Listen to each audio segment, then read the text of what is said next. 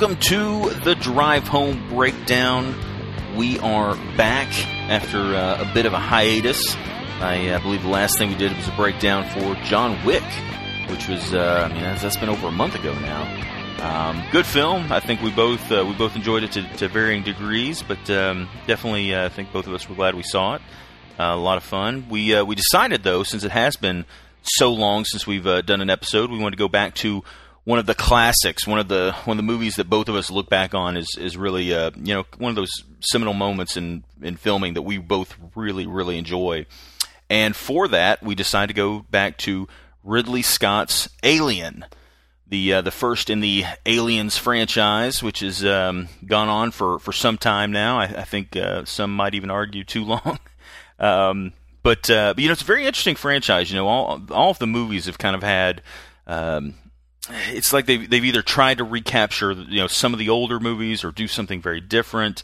Um, I mean, just the jump from the the first film uh, into Aliens, you know, uh, when James Cameron uh, did that uh, was a, was a very different feel of a film. And uh, and you know later films I think either try to go back and capture some part of one of the previous ones or, or sort of do their own thing. Uh, very interesting franchise, different from a lot of uh, movie franchises out there where I think maybe they're a little more kind of consistent in their you know look and feel. Uh, the Aliens franchise is, is, really kind of each one almost sort of stands on its own to some degree. Uh, but a very interesting franchise, although I think it's easily said this is easily my favorite in the franchise, and I, I believe it's Brent's as well. Um, we do uh, get into why you know sort of feel that way and things that you know maybe changed over time and whatnot, but uh, really really fun film. We both enjoy quite a bit uh, and we got uh, lots to talk about with it. So, without further ado, let's go ahead and run through the 1979 classic Alien. All right, everybody, welcome.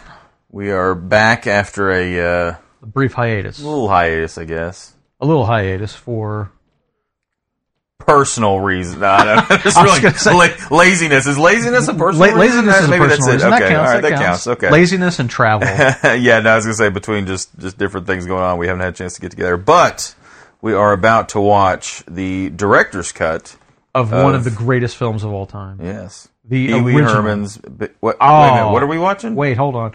This is uh, we're gonna watch the original Alien, the uh, the granddaddy of all sci-fi horror films, the movie that started it all. Uh, and we're just going to hop right into it here. So yeah. right. we're going to do a uh, we're going to do a synchronization uh, the way that we normally do. We are watching the director's cut off of the Alien Quadrilogy DVD, but I imagine if you've got any other copy of the director's cut, it should be pretty much the same.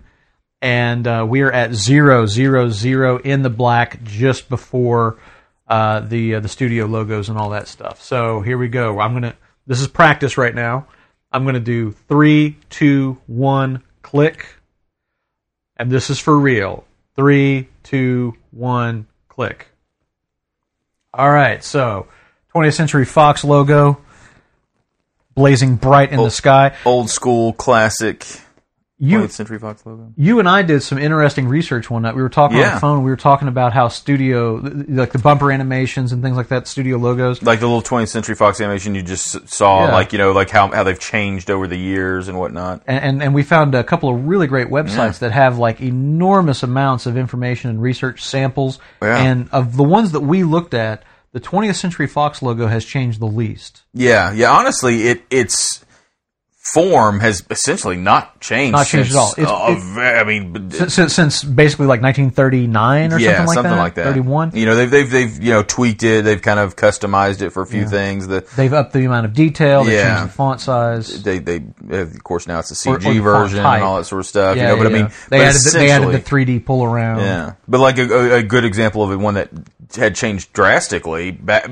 back and forth was like a Warner, Warner Brothers. Brothers. Warner Brothers you know, changed a lot. Warner Brothers had changed significantly, and, and not even just like they changed to one thing and then changed back. I mean, they changed significant changes four or five times back Yeah. and forth. And, um, and Now the one they've got now is is It's basically kind of where they started, but it's kind of gotten of. back here after Yeah. a lot of refinement. yeah, it, it is probably the most classic one they've got. But anyway, Speaking of really cool logos, the uh, the title sequence for Alien, I think, is one of the most interesting because of this uh, slowly revealed word. Like at first, you're not sure if you're seeing hieroglyphics or Yeah. or what you're seeing, but by now, I think you've you've probably put together that you're going to see the word alien. And uh, uh, Ridley Scott Spoiler says, alert. yeah, you haven't watched this. Ridley Scott said that I, I believe that the, the company that came up with the idea for this was uh, I think it was like the PR firm they'd hired that put together the poster and Yeah, I think so. they're the ones that came with the tagline in space no one can hear you scream and I think he said that this was their idea and uh, It's, it's, it was a like very it. good idea. Yeah, it, it, it looks just it's just it's an interesting thing. It's it kind of gives you time to sort of get into the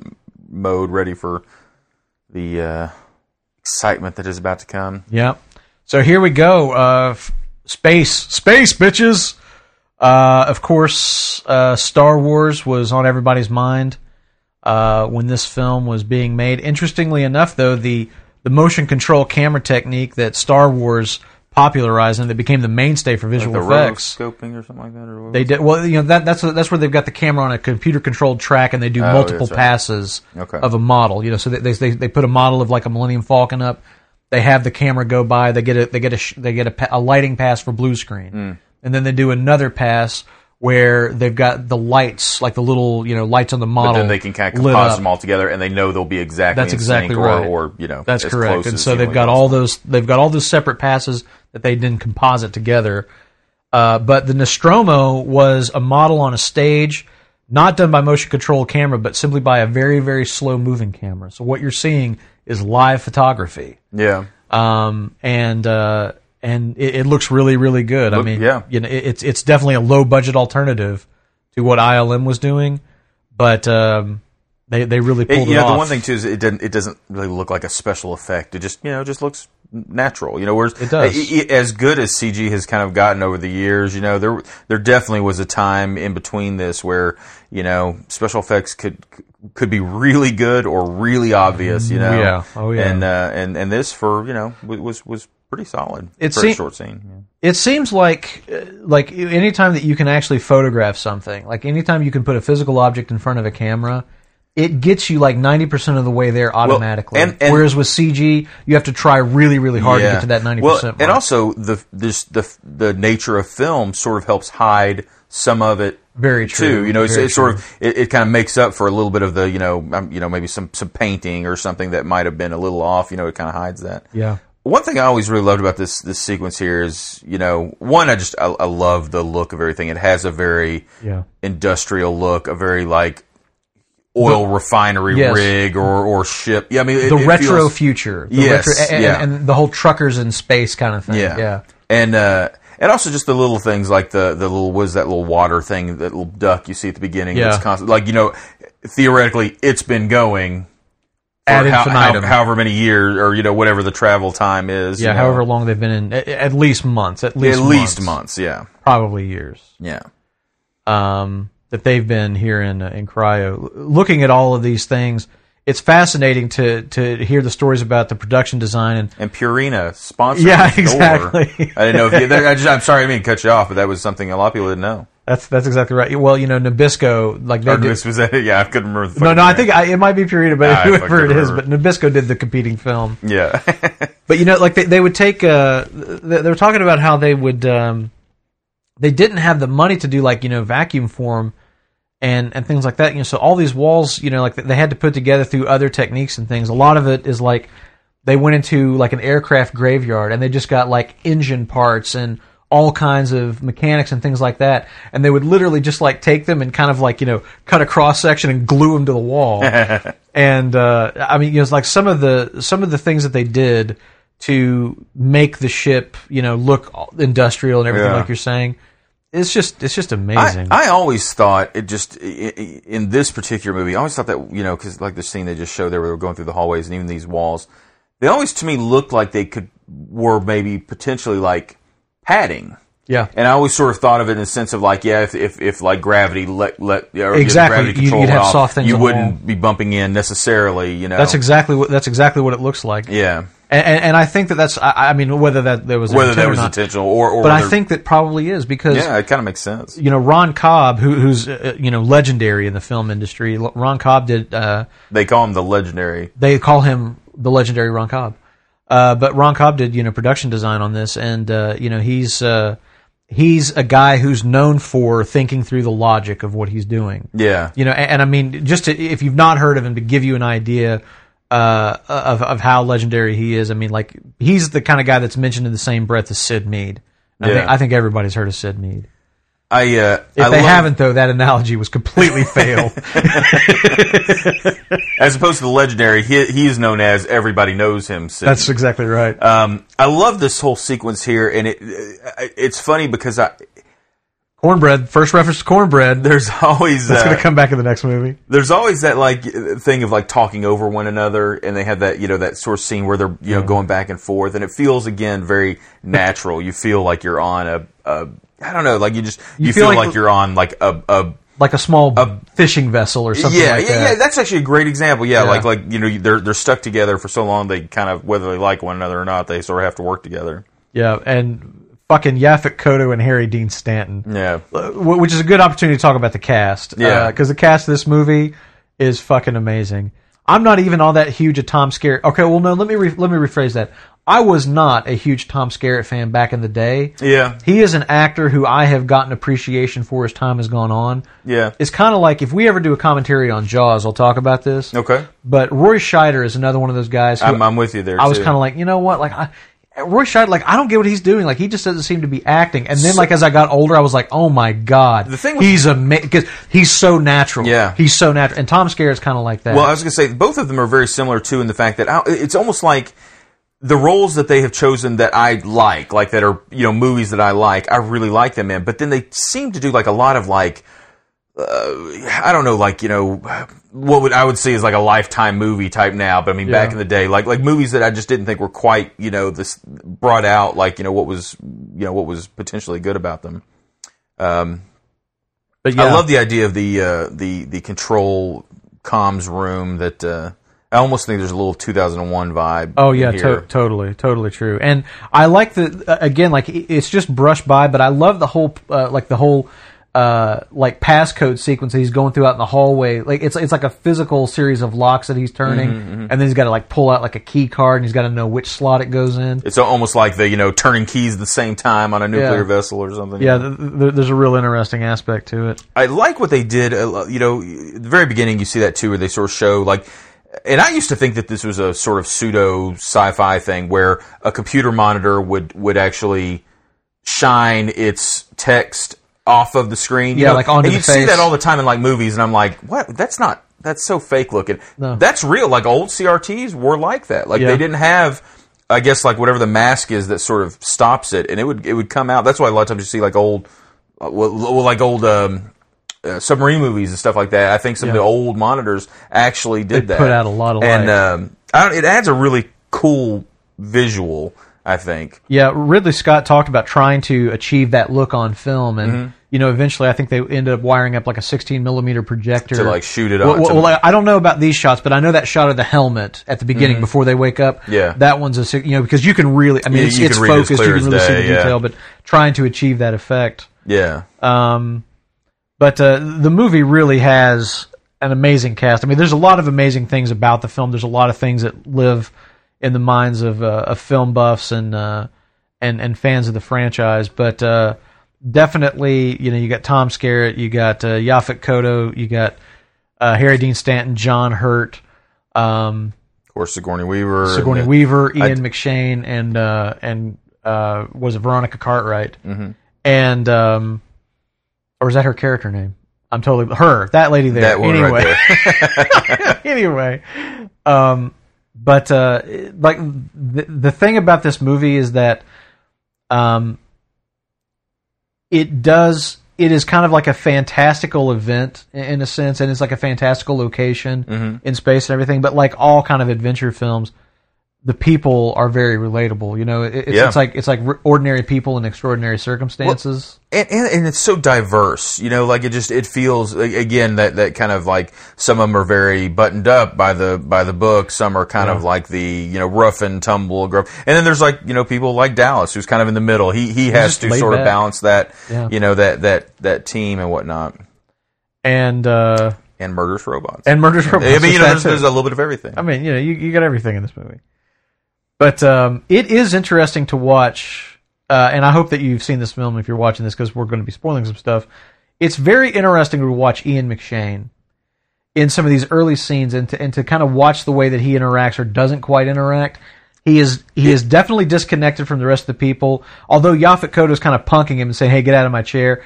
He kind of removes himself from the situation. He's he's hanging in the background. He's watching, and all of that, of course, you know, uh, becomes very very uh, very interesting later on when it's revealed that And- he's a company man, as it were. And, and the thing is, ev- even in like even if you're watching it for the first time, which this would be not the best way to watch it. No. but you know, if when you do watch this for the first time, his character does not seem out of place because of that. No. Like you sort of just think, well, that maybe is this character's he's just role. the like, shy he's, guy. He's a sh- yeah, he's Yeah. he's timid. He's awkward. Exactly. And but when you find out, it beca- it, it is. It's It very. it- it takes on a more whole sinister different- quality. Exactly. Yeah, Exactly. yeah, Um, interesting tidbit that I don't know if a lot of people knew though is that the uh, characters that uh, Yaphet Kotto and uh, Harry Dean Stanton are playing were based off of um, Gilligan's Island. No, really. Captain and Captain and, and, and Gilligan. and yeah. Gilligan? I no, had it no wasn't. idea. It wasn't. But imagine that. I think that would have been a great inspiration for those two roles. Easily, easily. Because let's because hey, what happens? The ship kind of kind of gets stuck there for a while. They It don't know if they're going to be able to leave for, for a minute, and then And, they- and, and Sigourney Weaver's like, this was supposed to be a three-hour tour. yeah, that's what she said. That's in the original script. I think they took it out. That's right. And and, and It she, may be in in the director's. and she says, listen, if you think if you think that I'm going to be stuck here with Marianne over there, because Sigourney Weaver's definitely the ginger. I'm gonna, I'm gonna, I, I might do a paper on that. Like, there's I probably agree. correlation to every every person on this. how, how Gilligan's Island is really the basis for Alien. But if you want to talk about what really is the basis for Alien, there's basically three films that we got to talk about. The first, obviously, is Star Wars. This movie had been in development for several years, not really getting anywhere. Then Star Wars comes out, blows everybody out of the water, and suddenly everybody's like, "Hey, let's do more sci-fi, do more including sci-fi. It- it- 20th Century Fox." Well, and let's do more like let's. It's not even so much let's do more sci-fi because there was a lot of sci-fi, but it was very low budget. It was very Correct. cheesy, aimed at only really at kids. This Yeah. was kind of like let's do serious sci-fi, like more. I wouldn't even say more mature because they were aimed in a lot of cases at wider at wide audiences, but it was just like let's put money into them. Let's make Yeah. them good as opposed to just you know Buck Rogers or whatever. yeah, as opposed to Roger Corman films. Yeah, there you go. Yeah. Yeah, and and so what you what you have here is basically a post Star Wars world where people are like, let's have some adventure in space, and that's probably what got Alien greenlit. But if you want to go back even further and really trace the roots of the film, you got to talk about two movies primarily. The first is John Carpenter's Dark Star, which started as the the highest budget student film ever made, and then through a tragic series of events became the lowest budget feature film ever made. but Dark Star was uh, like Carpenter's like like almost like his senior thesis, and they they they got some kind of deal or whatever that was going to get released theatrically, and it's really become kind of a cult film. But the two guys who wrote uh, who had the idea for Alien, Dan O'Bannon and Robert. Uh, Ah, fuck, I've forgotten his last name now. But anyway, Dan O'Bannon and, and, and a friend of his from USC, uh, who were both involved in Dark Star. I think uh, I think Robert did. I want to say he did. Well, he was in the film. I think he had a small part, but he might have also done some production design or something like that. But anyway, they were both involved in Dark Star, and that's where they met and started talking and realizing you know they had a lot of similar tastes and stuff. Kind of started collaborating. Yeah. Dan O'Bannon really liked the idea of Dark Star. Really liked the idea of you know kind of an alien terror, you know, inside the ship in space and all that. But obviously, Dark Star was very very low budget. Yeah, yeah, yeah. You know, uh, not too much there. So anyway, they began working on this, working on you know this idea and uh, everything that you know would eventually become Alien.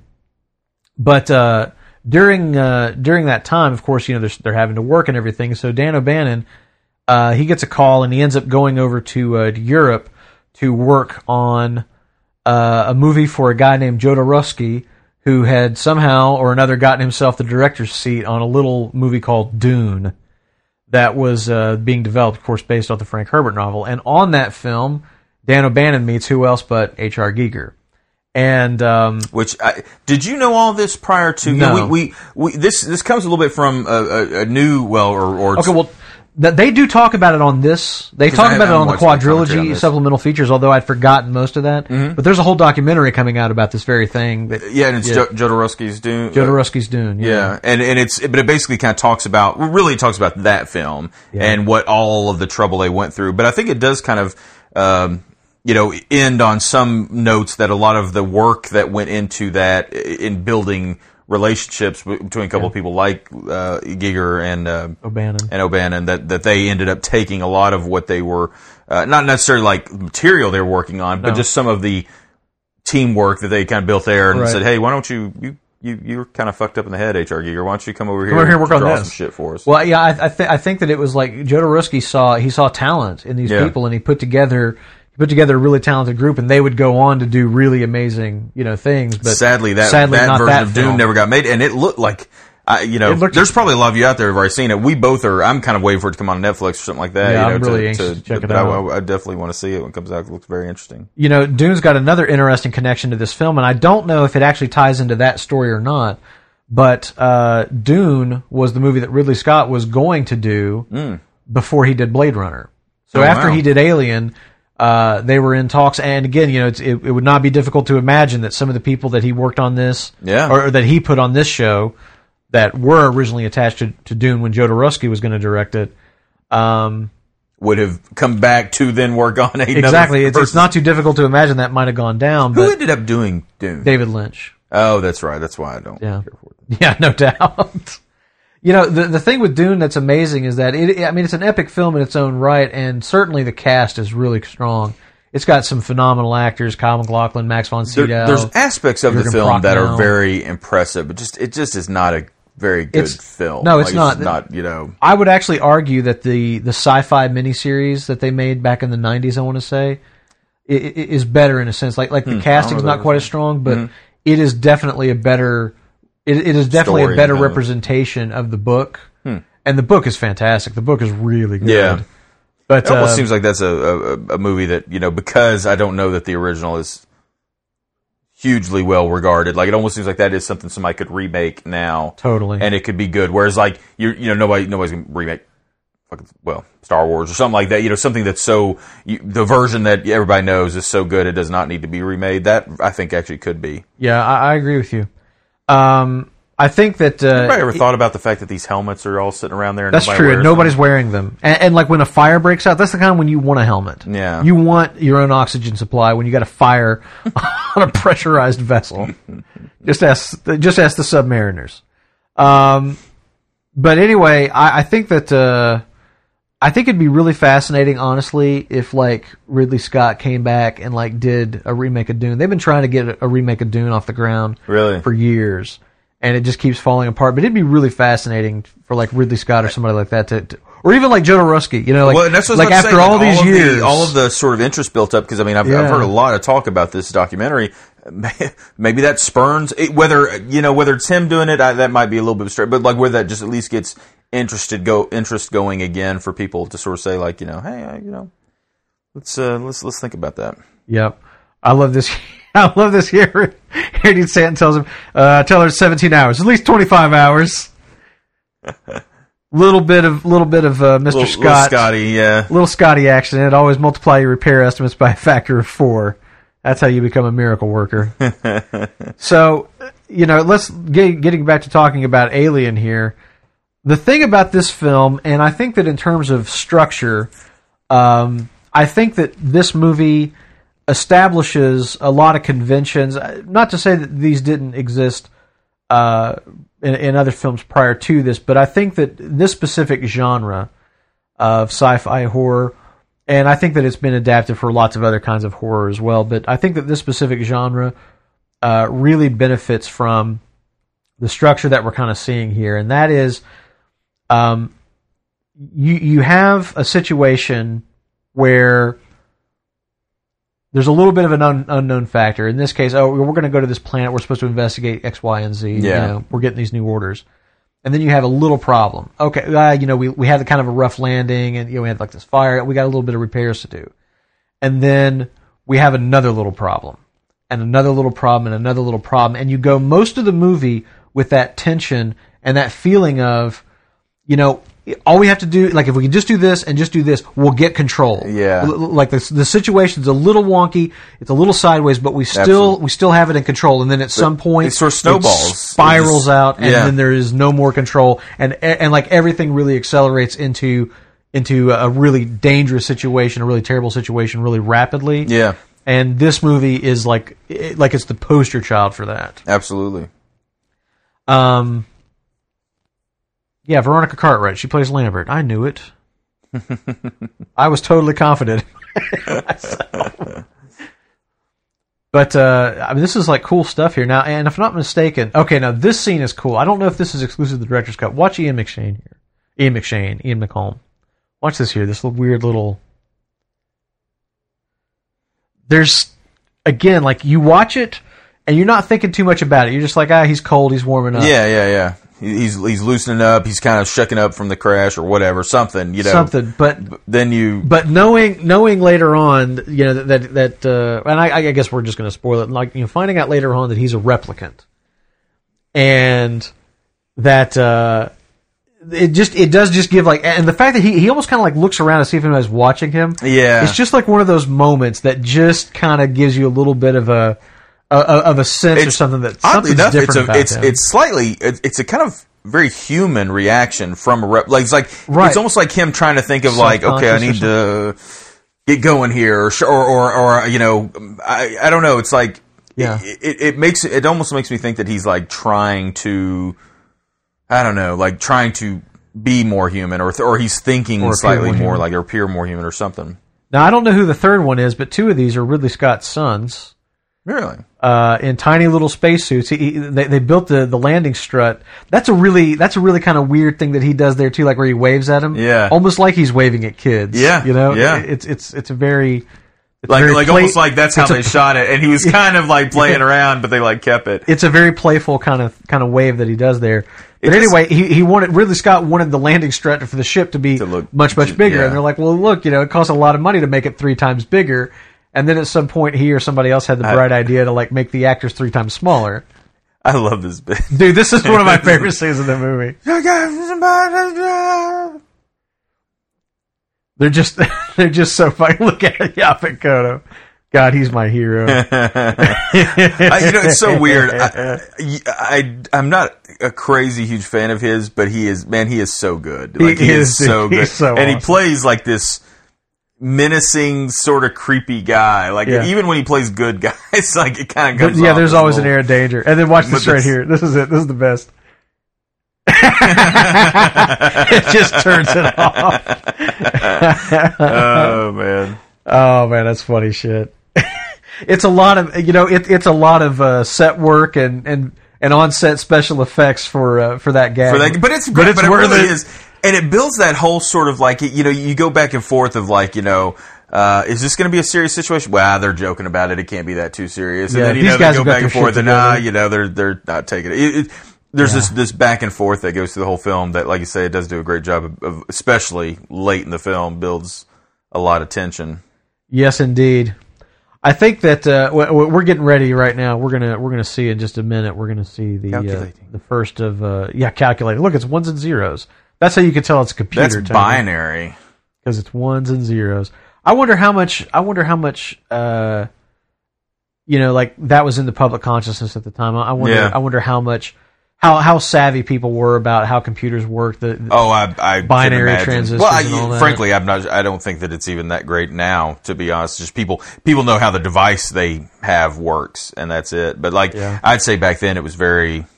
I mean, to be brutally honest, I, I think seeing that, seeing those ones and zeros going across the screen, was they were just like, you know, wow, it's it must be a supercomputer. It's, a couple of bitmaps going back and forth. Like, I mean, it could No be anything, doubt. you know. Although you know, ironically, the, the, the amount of effort it took to put that together on oh, set Oh, probably- was probably not insignificant. Yeah, Now, Tom Skerritt and John Hurt and Veronica Cartwright tell stories about these fucking spacesuits they're in and how basically they all almost got brain damage from fi- asphyxiation. But uh, like you know, they had like these little CO two canisters that were popping out that little bit of smoke that you see is supposed to be like vent, Yeah, yeah, yeah. venting CO2 that they're breathing or whatever. But the problem is that the suits the suits weren't sealed properly and the CO2 is leaking into the suits and choking them. Jesus. they're telling everyone they're like, uh, I think the CO2 is getting inside. It's a little hard to breathe. They're like, oh, no, no, that's impossible. It's sealed. Not so much. but they all talk about how like they, they got to do these shots like walking across this, you know, this landscape and like between action and cut, they'd almost be fainting at the end, like seeing spots and stuff. I tell you something, and I don't really know if many times it, it's been done before this movie, but like you're talking about, kind of setting ideas come. up But it's like the the head mounted camera, Yes. and the different cameras. Like they have, Yeah. you know, they have like different views from from different things, and that the video look of it. I mean, think Yeah. about this: if you just saw the ship, it would look kind of creepy.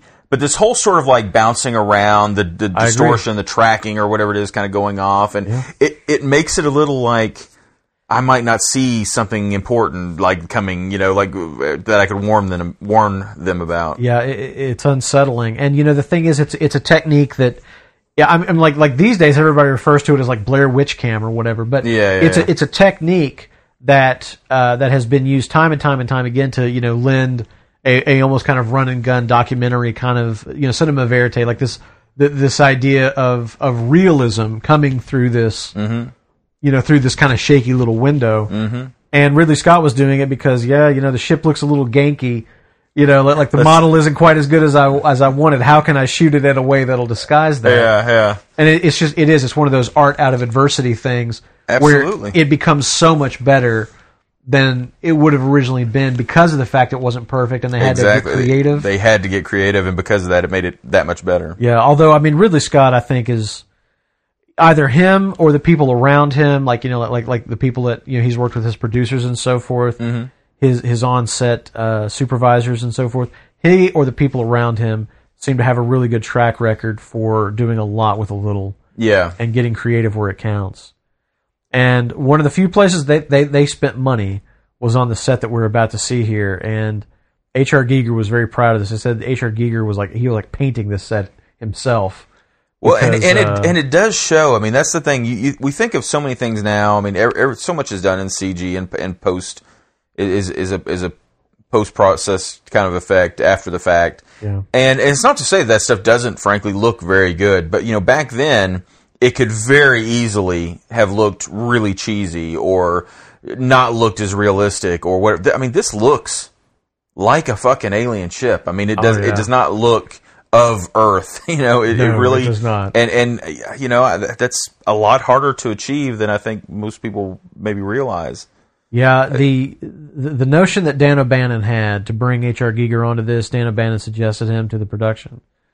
Um, Were were they? Were, Oh, man. Something I always wonder. Were they were they ever sort of uh, apprehensive about that? Were they kind of like, look, I who is think- this guy? Do we do we know? Like, are we going to really let you know this this? Because I mean, I, I don't know that he was really well known at that point, was he? Or, No, or not that I'm aware of. As well known, maybe as he is now. I, I think the only I think I think his only published work at that time was Necronomicon, and I think Dan O'Bannon got a copy of Necronomicon into Ridley Scott's hands and said, "Look at this." Yeah. And Ridley Scott saw, and, and I mean, like if, if you've ever seen the print, or if you've ever if you have Necronomicon, uh, there's a rendering in there that is basically the alien in the film. The only difference is the tail. The tail is much more phallic.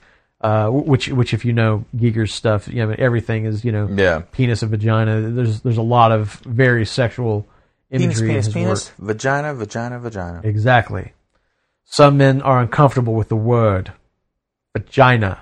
Anyway, but there's a rendering in Necronomicon that is basically the alien Very, very, hook, very line, and similar. sinker. And I think when Ridley Scott saw it, he was like, "That's it. Let's do that." So I think, I think like Ridley Scott was really on board. I think maybe some of the other people at Fox, Yeah. maybe some of the producers. yeah, I- that was my only thing is is just they might have I'm had some misgivings. I'm sure the money it took to do this was not significant, and it just make, makes you wonder if they're kind of like, okay, are we really gonna you know put put put it in the hands of, of a person that we maybe haven't worked with before? But I mean, it, obviously, it, it, you know, it uh, it worked out okay for them. I think. Yeah. I mean, I mean, it the sets, reason that it you sets and the look I, for the franchise for the rest of time. Oh, yeah. I mean, you know, it, it I mean, and like put yourself in the mindset of 1979. Yeah. And seeing this style and everything for the first time. I mean, Yeah. It was it was a trip. I mean, Yeah, I it mean, was like, really like, really out people there. watch this now, and I think probably it, it is probably a little harder to imagine. But I mean, this was a really creepy, scary film.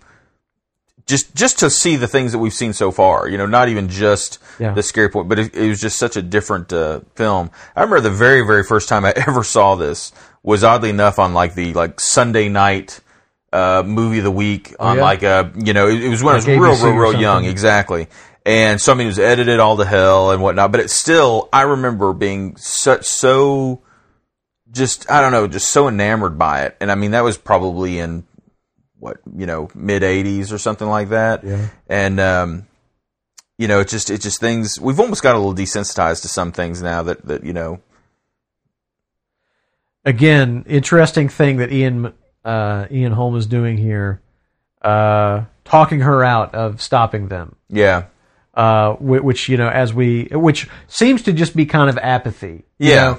But later on, you know, we realize that it's an agenda. yeah Um, but yeah, I, I mean, like this is, I, I mean, you know, the, the the cast talk about you know going to see this you know movie in theaters, and you know, like people were just losing their minds. I mean, you know, like people were like you know fainting in the aisles and stuff like that. You know, like like don't go down there. yeah yeah But um, yeah, I mean, it, it, just this movie.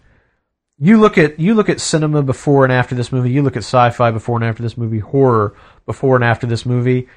I, like everything about those genres of film, uh, everything about the approach, everything about it changes after this film. yeah And uh, like I said, I mean, that's not to say that this movie doesn't draw inspiration from what came before. Doesn't draw inspiration from 2001 Star Wars, in a sense. Sure, uh, sure. Texas Chainsaw Massacre, which I know Ridley Scott was a big fan of. Um, but uh, it it's like most innovation, it takes things that were kind of already floating around and puts them together in such a specific way Well, that it seems wholly different. Well, and I was going to say, and and puts them together in some ways that weren't done before. Like you know, takes Yeah. things that were done before, but puts them together in ways that weren't. Uh, it really is a. It, it's it's intense. Yeah. Now the, uh, the the laser work that we're seeing here, I believe that when they were on sta- they were on their effect sha- uh, effect stage shooting this. This is like stuff from like the the tail end of the production, I believe. And um, if I'm remembering this correctly, uh, uh, was it was it Pink Floyd that was uh, Pink Floyd was experimenting with this uh, like in concerts and things. yeah, like exactly. That. They were experimenting with th- with this laser light show for like one of their concerts. So they basically got the guy that was doing that to Really, come over and rig their stage, which is how you get this. And it's interesting it's an because amazing look. It, really, it is, and it's like a mainstay of the series. Like like in, in Aliens, one of the first things you see is that that uh, that robotic arm Yeah. cut out the, the, the side of the ship and like this it like scans the room. It's a such a such a cool use of the uh, of what was you know at that time a relatively Well, and it kind of gives you like this. technology. It's like you know, okay, they're kind of they're they're passing a barrier here. You know, it kind of puts these like like artificial things that let you know things are about to change. And That's right. We're, we're crossing the threshold. We probably shouldn't be doing that.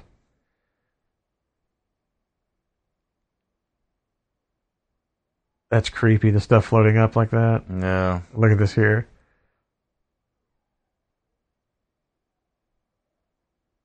Ugh. I get the heebie-jeebies just watching. The the stuff the, the the things that this is something that I'll kind of come back to a little bit later. But as I was rewatching this film in, in preparation for this, it occurred to me that almost everything that there is to be scared of is in Alien in some form or fashion. Hmm. Uh, there are so many, so many fundamental kinds of of fears that this movie hits on, and of of course, you know, you know, there's the unknown. There's uh, why would you do that? why would you do that? Oh my god! Like with the sound effects and everything, it's just oh man, it's ah. Well, and and then this like long pause of like what's about to happen, and the very next thing you see is Yeah. like radio establishment coming back, and you know it's very it's it's spooky, you know. It is well, and that's the thing. I think that you know, by by modern standards, I suppose people you know would would maybe fe- see this film as being uh, slow paced, and it is. But I think it's by design. I mean, it's it's very intentional because those long drawn out sequences of quiet and tension and anxiety leading to like that Yeah. rattlesnake Yeah. that rattlesnake strike of like the face hugger for the first time. Like those moments of punctuation have so much more impact. Well, and it's one of those things too, where, and, and I think you know, I mean, I guess it, you could you could criticize, but like you know, one of the criticisms I have sometimes of scary movies Yeah. is that sometimes the scares are not so much like, oh, th- that was a really good, like they thought that through, as much as it's just like quiet, quiet, quiet, jump out at you. Yeah. Whereas this does that, but it does it in a way that makes sense. Yeah. It, it it has something to do with what's going on in the story. Yeah. I love this whole dynamic here of like, uh, Hold on a second. Well, and you know this might be a good time to talk about uh, talk about uh, Sigourney Weaver. This is her first film. She was getting a lot of attention on Broadway. She was uh, she was a, an up and coming. You know, she was a rising star on Broadway at this point, but hadn't really done a film. And they tested her, and like Ridley Scott says that as soon as she walked into the room, it's like her. It's her. wow. Uh, this is what he claims. I mean, you know, I Yeah, don't know no, no, that's, I- that's I not could- true. Sigourney Weaver cl- says that he thought that because she was wearing hooker boots, which made her about seven feet tall. But I thought it's um, because he put her into a, a wife beater at the end of the film. oh, that, no that, that, that stuff's great. Yeah, but um, I mean, you want to talk? I mean, this was a star-making role. I mean, the reason Yeah. that, you know that we all know who Sigourney Weaver is is because of this movie, and she's incredible. But to, to- I mean, to be frank, I mean, not to say that she hasn't done other roles. No, but this is not. what she's known for. I mean, I, I, I I don't. When I think of Sigourney Weaver, I think of you know the Alien franchise certainly. uh, first and foremost. I mean, look at this. This is just something out of a nightmare. That is just so fucking freaky, and it's so freaky because it hasn't killed him. You know, That's I mean, exactly right. You, you, you, you know, it's it's that like, what is it doing? Is it humping its face? Yes, It is. It's, humping, his face. It is literally humping his face. And What's for the the, magazine he's reading there? it's some girly man. it is it. Okay, yeah, I just, I just caught like part of. How the hell is he breathing? I love like their whole thing. Why don't you freeze him? Why don't you guys just freeze him? How come they don't freeze him? Yeah, yeah like, I, I, That's see, Yaphet Kotto's the only smart one in this movie. I fucking love the dialogue. Like I love that sort of back and forth. You know. I, again, like the characters. are- I mean, they're so right. Like, like they're so real. Yeah. they're they're real people. And I, you know, like like from Yaphet Kotto, and maybe I'm overanalyzing it, but I mean, like he's an engineer. He fixes things. He looks at a problem and says, "Here's the solution." Yeah. And he looks at this problem and be like, like we're not going to be able to fix this. Look, look, look. I don't know what you think you're gonna do, but it ain't gonna help. It ain't going to help. Freeze him. Just and we'll go, we'll freeze get- him, and we'll get back to Earth. and and probably kill Earth. So maybe maybe Probably. maybe it was not a good idea. Probably.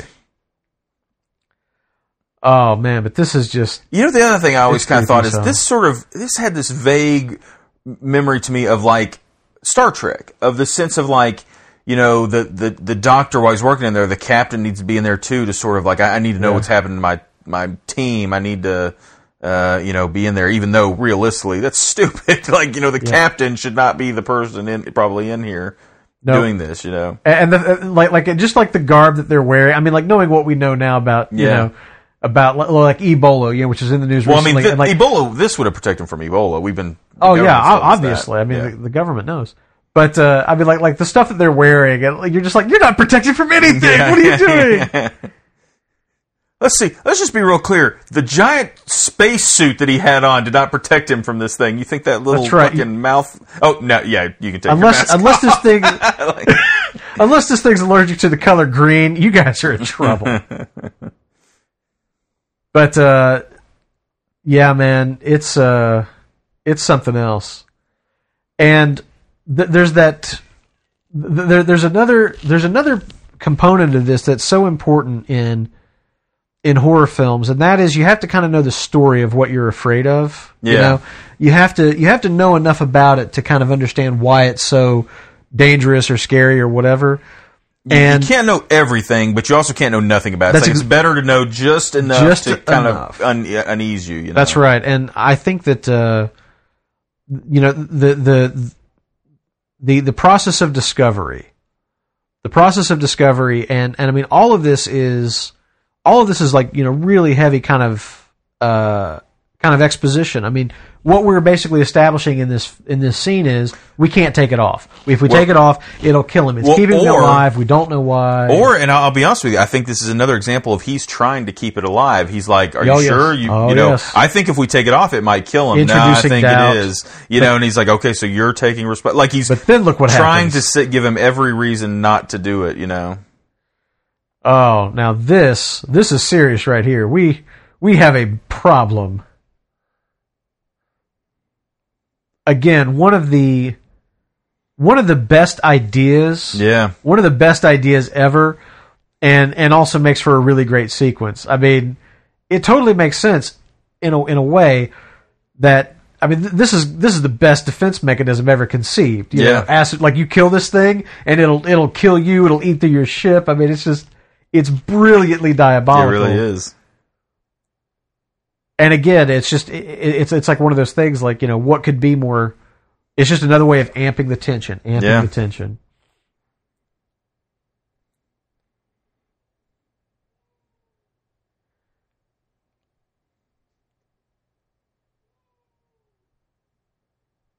I don't know what they used to, to create this, but I know that there's like some serious, there's some seriously like nauseous stuff that they used to use in cinema that they're not allowed to use anymore Oh. legally. like, you know, like these various kinds of like uh, smoke and things like that. Like every Yeah. time I watch this scene, I think about like you know like like how did they, like how did they achieve this look? Like you know what did they do to to make this look like you know it's like eating through and Yeah, because I mean, Yeah, like that's I don't know. I've never seen acid eat through metal at this rate. I I, I Yeah. have no idea if this is realistic or not, but man, I buy it.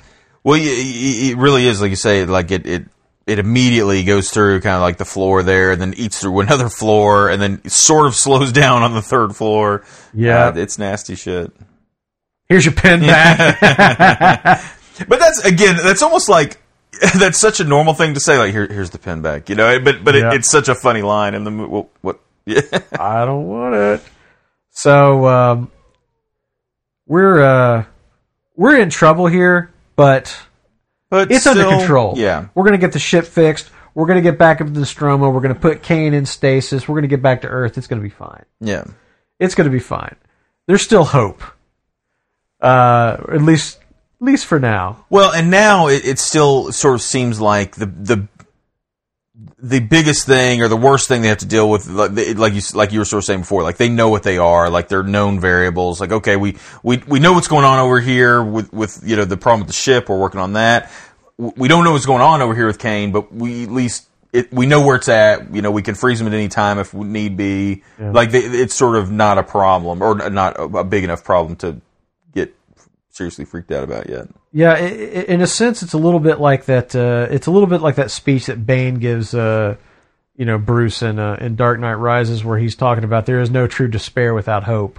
Yeah, And, and in a sense, that's I think that that's the thing that like horror films do really well is that like horror films feed you and their characters just enough hope for them to kind of try, just enough Yeah. hope for them to you know they're gonna to they're, they're gonna be able to get away. means. They're gonna you're you're gonna If we're just if we're just you know in, ingenious enough, if we're just brave enough, we'll be able to best this problem. And then the really good horror films, you know, like let you get to that point, and then yank it out from underneath Yeah. you at the end. Uh, but I mean, that quality is a huge part of why I like this film, and also why I'm such a big fan of John Carpenter's The Thing. Very similar kind of uh, Yeah. kind of structure uh, with relation to what we're talking about here. But uh, and right right from the beginning, he's so impressed by it. You know, he is. so- He, he's very, very enamored of this thing. Not too unlike Bishop in the next film. and not too unlike uh, you know the the, the quote unquote or, or or the unofficial prequel. Oh yeah, yeah. Um, Not like Fassbender's character. Yeah, well, I mean, you know, Fassbender's character is kind of you know I think very very similar to this, don't you think? I Oh mean, yeah. I, I mean, you know, he. I mean, Fassbender is essentially playing. Uh, he is essentially playing uh, Ian uh, Ian Holm's character. Uh, just uh, without the subterfuge. Well, it's a different kind of subterfuge. Yeah. But um, there's a lot of you know just there's a lot of just you know kind of exposition gibberish uh, going on here, but I don't think that Ripley's necessarily. I don't think she's sus- she's suspicious of of Ash, but she's. Uh, I mean, you know, Ash is working against her, and she she that's what she's kind of sensing. I think that I I think that she feels like, um, I think that she feels like, uh, there's there's more going on with Ash than just him being Yeah. scientifically curious, maybe a little bit apathetic. Yeah, I, I think she does. She has no idea where it goes, but she is. Yeah. She's kind of like questioning of him. One one And- thing. yeah, go ahead. Well, just one thing I was just about this scene in particular, and this happens a couple of times in the movie, but talking about like the dialogue early in the film where they're talking over one another. One thing I always really liked about this film, I think is very interesting, is like there's a lot, there's some prolonged scenes where you don't even see the person talking. That is that like it's one thing to like you know you're talking to someone over a radio and they're not in the same room, but they're like right next to one another. The the camera stays on one person when key dialogue is coming from the person just off of camera.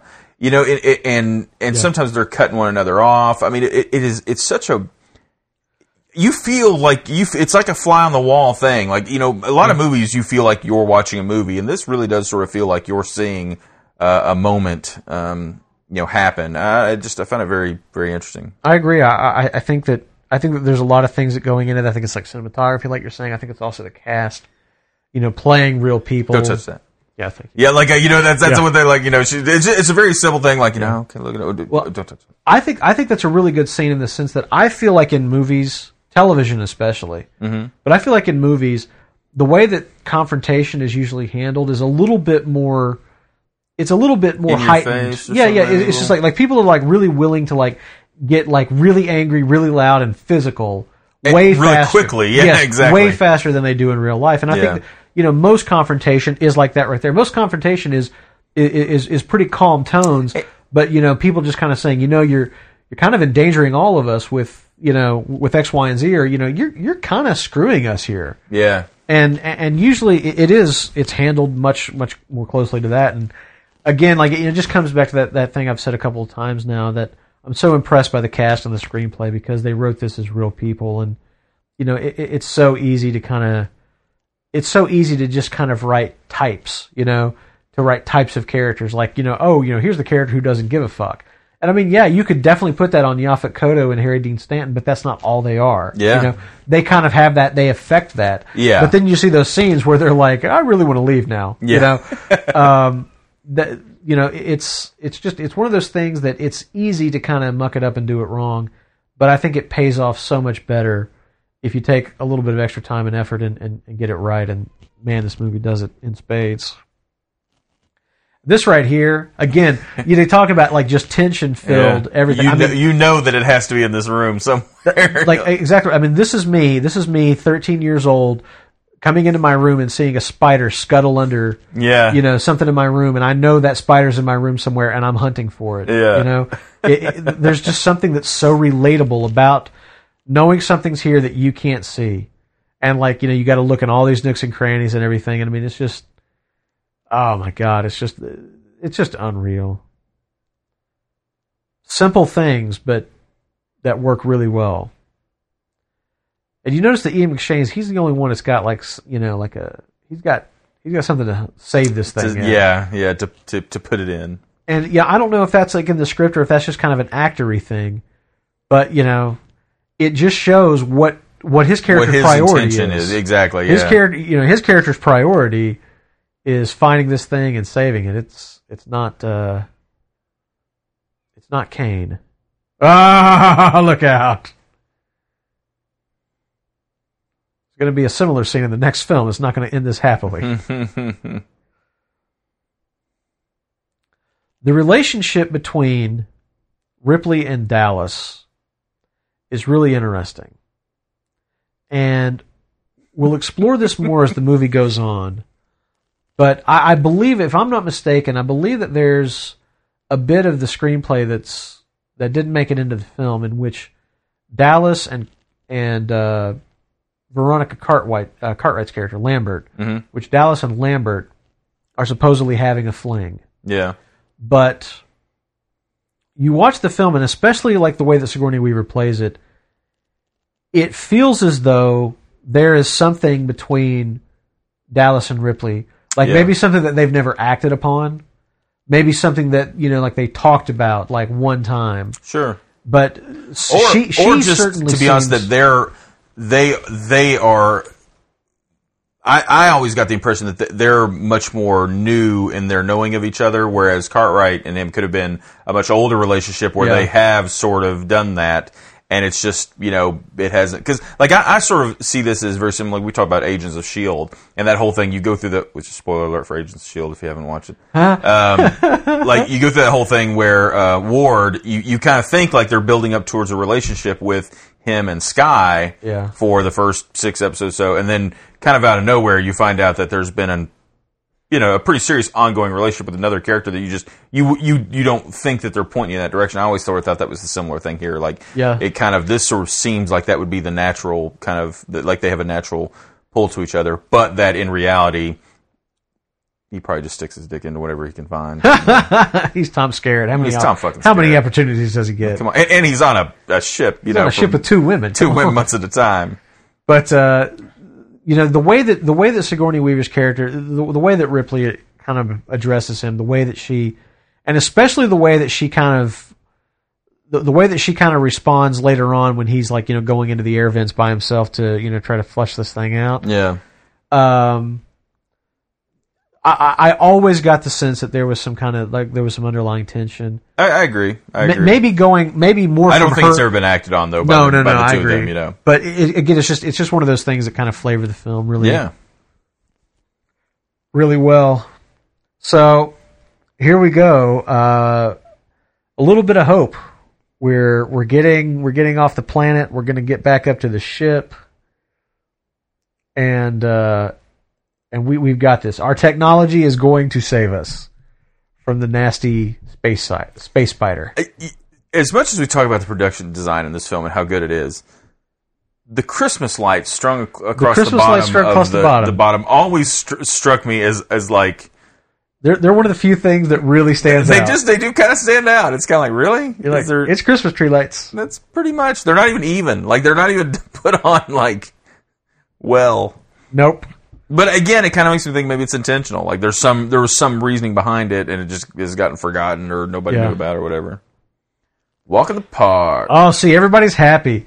Everybody's happy. Everything's Yeah. gonna be fine.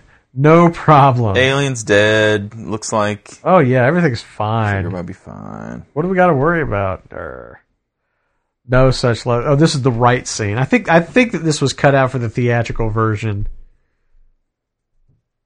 But um, this is a scene where Harry Dean Stanton, Harry Dean Stanton's got the whole word. He, he's he's got the whole scene with one word. right. So um.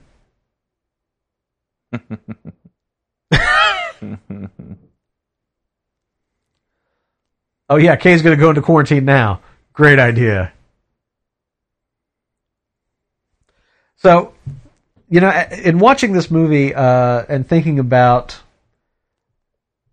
you know, just thinking about like how how the production kind of came together, kind of came together and everything, it's really interesting.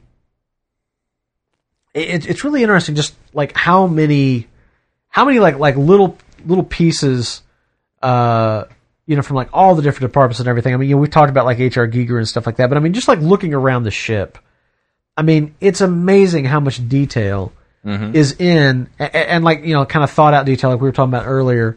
Um, I don't know, like, like the pictures in the background, in, in their sort of like like- chill like in the- in area, their their, eating area. stuff. Yeah, I mean, just like it's one of those movies. Like I look around and I'm just, I, I'm, I'm just amazed at at how how dense it is. But the thing that I think is really smart is that they don't like really, they don't really emphasize it all that much. They really just play it on background. Like they don't kind of show, like you know, in Star Trek: The Motion Picture. Mm-hmm. Where they're kind of like showing off their technology, Yeah. like you know, you got the guys that are like walking around the corridors with like those those like Floating grab sleds, yeah. or you got the guy like you know like working on stuff in the bridge. He's like on like a little hovering you know board or whatever.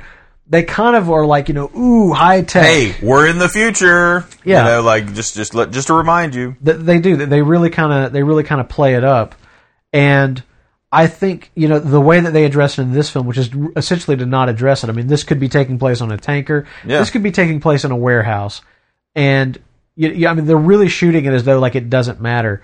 And that aspect of like not calling attention to it, that aspect, I mean, it's obvious they're paying attention to it. They've put enormous Oh, yeah. amounts of work into it just to kind of ignore it in air Exactly. No, you- you're exactly right. I mean, and that's that's like you say, that's the the best.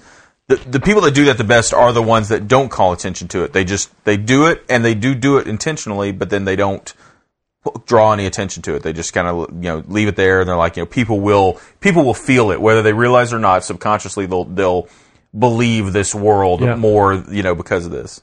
This is great. Hey man, I don't want to know what it's made of. Food ain't that bad, baby. I love I love the look on Ash's face too. He's like, all Oh, right, yeah. okay, we're about to get we're it's you know Ash is is interested. Ash is he's curious. interested, not like worried. He's not concerned. He's Yeah. interested. Didn't they say this scene they didn't tell them what to do or so, or Well, exactly well, what they didn't do? tell them what the effect, like they didn't explain right, to them what the effect was going to be. Like they knew like oh it's going to like burst through his that chest. trying to put the thing in his mouth so he Yeah. wouldn't bite, uh, or Bite his tongue bite off. his tongue off and all that sort of stuff. And um, they they didn't tell them how much blood there was going to be, yeah, and they found out the hard way. Those And- reactions are, are and I think they think that it's almost over at that point, don't Right, you? Think? and they don't know what's like, still okay, that was that was it, or that was the bad thing. Watch Cartwright here just a second. Yeah. there- there's a scene that just that right there. She didn't know that was coming.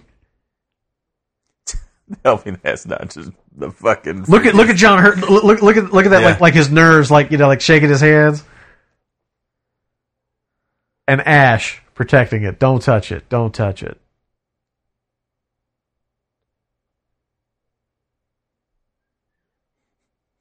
I always thought that was a, a bit silly seeing him scurry off, but it, in the moment you don't. He doesn't. It, it's not bad.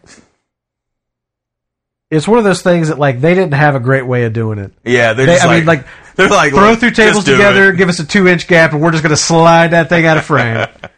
There's the. I think this is like the same like what we're saying like you know kind of like aircraft. Uh, parts. Yeah, Yeah, that, parts that, and like definitely that, looks like strung the the dash off of an, uh, an old plane or something. yeah, I, I, I think that's what we're seeing here. But uh, oh man, oh we were so happy. We were to go back to sleep. Everything was to be fine. Not so much. This is so, this is just like so. This is just bad here. This whole thing is like anybody want to say something?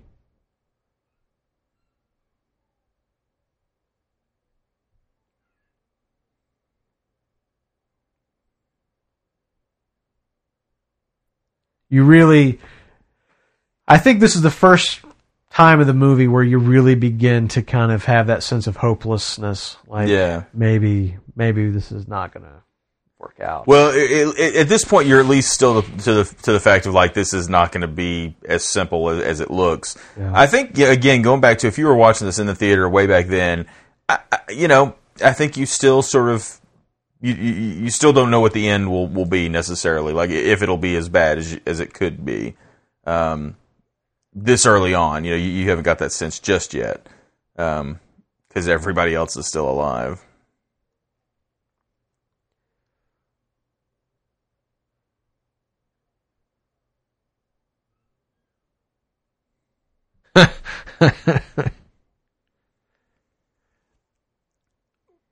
it's probably a little premature to talk about it, but uh, it's a great.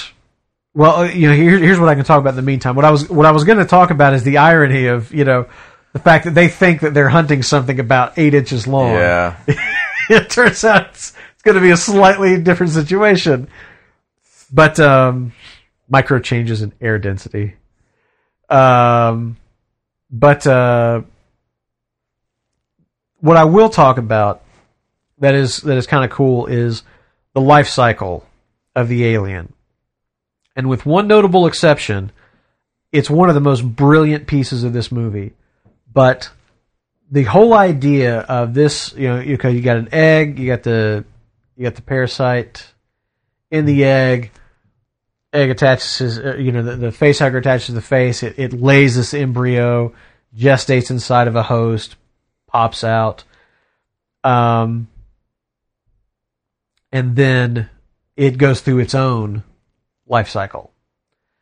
And uh, that whole thing is, I mean, it, it's so brilliant. It's so well thought out. And the way that it's used to create different kinds of tension and terror Mm-hmm. throughout the film. I, I'm just I'm so impressed with it. it it's Yeah. like one of those things where, where my imagination is jealous of their imagination. Well, and, and it's, it's that that perfect thing of you never know what you're fighting because you, you they keep see, every time they see it, it's something else in a way, you know. Yeah. And so it's like at least in this movie. Granted, down the road we, we understand It the becomes life cycle, a- yeah, but really in the more of a movie. I, I don't think we, we you know we're like it can keep changing. Who knows? I Who mean, you know I mean? Like you you it started off as this. Now it's, it's this. it was this and then it's something else at the end. we come know? back around the corner. It could be fucking Bob Hope. Yeah.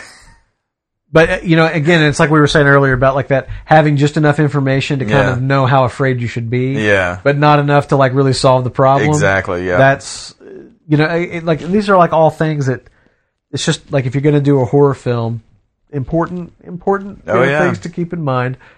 But um, the Which is- notable it- exception is the, is uh, the scene is probably the most famous scene from the director's cut, the most famous scene that was lost, where we see how they originally conceived of the life cycle going and how the alien would recreate eggs to produce more face huggers, and then Yeah. that scene gets cut out, and it's probably a good thing it did because they would uh, completely changed. there's no aliens, Yeah. and, and I, I think Cameron's version is better. I- I, I think that Cameron's Cameron's look at it. Look, well, let's let's take some inspiration from an insect colony and how they work. Hey, you- know, and and that's the thing. He he had time to sort of look at it and take it in and kind of think about it. Like at this point, I, I I'm not sure. I, I don't even think they thought that was as important in a roundabout way. Like that. Yeah. The the what the process of the alien goes through is less important than what the story we're telling, which is this. You know, they weren't thinking of it as like what would we be able to do later. No. Um, but you know, that's why it's It worked out well though. and that's why you know it's. I always find it so interesting because I mean, Aliens really is. I, I think you you know is thought of as a sci-fi series. Sure. And it's this is really a horror movie. I mean, it it, it is, is. I mean, you know, granted, it's it's a horror movie with a science fiction Angle, angle or whatever you want to say. But I mean, but it's pretty much straight up horror. it is pretty much straight up horror because I mean, really, they don't play up on the sci-fi elements of it At all. other than just they're in space. No, I- and and and you know, I agree, and and the thing is, I'm not really sure. I'm trying to think back. Yeah, I mean, obviously, I wasn't. I was two years old when this movie came out, uh, so I, I don't have any real consciousness of like where the culture was in terms of science fiction and horror and things like that. But I'm trying to think of like the movies that came out around this. I'm trying to think of the science fiction films. I'm trying to think of things like, uh, you know, like like 2001 and what might have followed it. And really, like I've got to go back to to find a horror movie that feels anything like this one. I got to go back to Thing from Another World, the uh, the Howard Hawks movie that that inspired John Carpenter's The Thing. Oh okay, um, you know that movie you've got you've got that you've got one location. You're kind of trapped because it's you know it's it's the north pole snowstorms and so forth. Can't can't, can't really effectively get away until a certain time or something. exactly or, right you can't really get away you're sort of trapped there with the thing you know it's moving about of its own free will they kind of have the motion detector they're using like like uh like radiation detect or um, uh, there's a there's a name for that tool that I'm blanking on now but Geiger count. Geiger counter, thank you. They're using Geiger counters to because it's radioactive, so they Yeah. can kind of tell when it's getting close and stuff. There's a lot of aspects of that film that I see here with like Oh, motion much so. detectors and so forth. Yeah. That creature, you know, it's you know like the one thing from another world is not what was conceived in the, in the short story. Uh, the imitator that that did wind up in, in John Carpenter's version, but you know it could like regrow limbs and so forth and but that's the movie that like I kind of look at and say, yeah, I mean like that that's the formative kind of version of this. Yeah. And I don't really see but also that movie was taken seriously. Like that that movie was made by one of the most famous filmmakers who's ever lived Yeah. and uh, was very it was very much uh, you know a, a film that they uh, they weren't playing it for schlock as opposed to the myriad of kind of you know like giant ants attacking New York Yeah. you know kinds of sci-fi horror films that would follow later Yeah. now we might have a problem because Harry Dean Stanton just found a used condom or whatever that is now. Um, Uh oh. Now this is the this is the part that really creeps me out because they show a few times here. I mean, like the alien is just like there. I mean, it's like in frame a couple of times, Yeah. and uh, and I mean you're looking right at it, and you don't know that you're looking at it until it moves. Yep. And Cameron is able to steal that without being too overt about it in the uh, in this in the sequel where he's like they're, just like in the walls and everything. Yeah, and then you start seeing kind of writhing. Yeah, know, and then they sort start like moving around. But uh let's see. It's not I don't think it's here. That's not, it's uh, but th- there's there's a like, shot the- there's a shot where it's in foreground, there's a shot in background and then Yeah. another one I think in foreground. If if my memory serves. Now there is a little bit I will I will call just a little bit of bullshit on this, but like this whole thing like him like wandering off for this cat which he apparently doesn't even care about all that much. And like not like calling for help, like, hey, I found something. This is like the one part of the movie where I'm just like, I This- don't know. this is a little bit of the, this is a stretch. Yeah. this is a stretch. I, I'll, I'll give you that to a degree, although I think they play it about as as straight as they can. straight as they can to a degree. Yeah. Yeah. That's just something Harry Dean Stanton did on the day. Ridley Scott like just stuck his face under the water. There it is. You don't even know you're looking at it, and it's right in front of you. It's just you know, Yeah. it's just some some part of the ship, some piece of machinery or something. It's like, It's just right, and there it is again. It's just right there.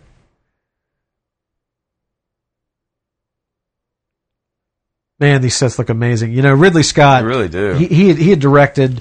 He'd done one film before this. He'd done The Duelist, but he'd done a lot of commercials.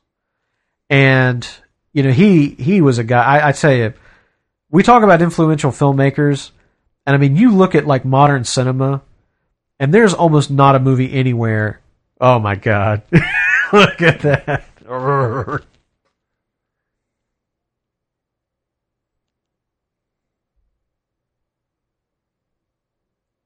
Good acting from the cat. yeah. Uh oh. Yeah, it got it got bigger. Oh man, that that double mouth thing is just that's just beyond for I just think it's just imagine all the stuff we've just seen. Like you know, we we see now that it's huge, Oh, you know, yeah. significantly bigger than it was. It's got a double fucking you know bitey mouth thing, and a double bitey mouth. I don't know how they got that red to show up on the camera lens. Like you figured, just look black that close to the lens, but it would just yeah. maybe with maybe there's enough light shining through it. But that's cool. Okay, we are officially in trouble. But anyway, um, whatever I was saying right right before that that, that thing came out, but uh, yeah, man, the uh, the influence of Ridley Scott, how dense, you know, his, his lighting, how dense the texture of everything that he does is, Mm-hmm. you know, the amount of detail in in in his in, his sets, the way that he lights things, a lot of smoke, a lot of you know, he loves to like throw up smoke and. He, he does like really high contrast stuff. There's a lot of light at the lens to get flares and stuff like that. Yeah. I mean, it, it's it's amazing to like watch modern cinema and be kind of like, wow, it's you know, it looks a lot like Ridley Scott. you Yeah. know. he he really uh, he's really left a mark.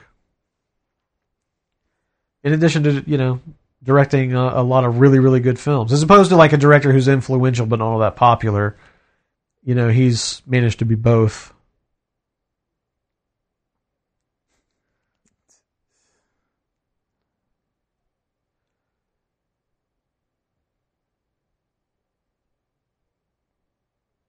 Ashes, he's a lot of help.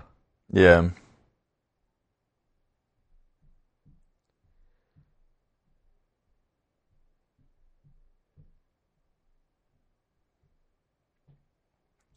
There's an interesting and this is just i don't know this is just how my mind works. Not necessarily with every film but i guess films that kind of inspire my imagination. Mhm. but i always find myself you know kind of thinking about the what ifs and you know like what is this person planning and, and all this? And like i'm wondering about ash in this scene like what has ash got in mind? You know they're, they're cooking up this plan to try to uh, drive the Sup- thing to supposedly drive it out to, Into to, an to kill airlock. it to get Yeah, rid of it yeah. when he you know you know he doesn't want to do he that doesn't want to do that. And yeah. so, like, I, I'm wondering, like, what is Ash's plan? Like, like, is Ash's plan like get it in the airlock and then try to talk them out of jetting it into space, saying like, "Well, it- we'll saying, "Hey, it's secure it's at this secure. point. We'll we keep it can't." in the airlock. You know, like like you know, we need to uh, we need to keep it alive for s- scientific study or something like that. Uh, but but th- those are the things that like, like that I often wonder about. I just, I just kind of find myself like wondering about, you know, like you know what's because we know that he's got a different plan. yeah. What is his plan? I do want to mention something right here. I do believe that this movie single-handedly the flamethrower industry of America Oh yeah, has it to thank for like people wanting in- flamethrowers ever Oh, yeah. again. Well, that Like- that like, whole gag in whatever- Spaceballs, Fla- you know, Spaceballs, the flamethrower. It's because of this movie. I mean, honest to goodness, can, can you think of a, a, a, more like a, a, a more integral part, a cooler effect, like the way like it's it's used so well, and like you know.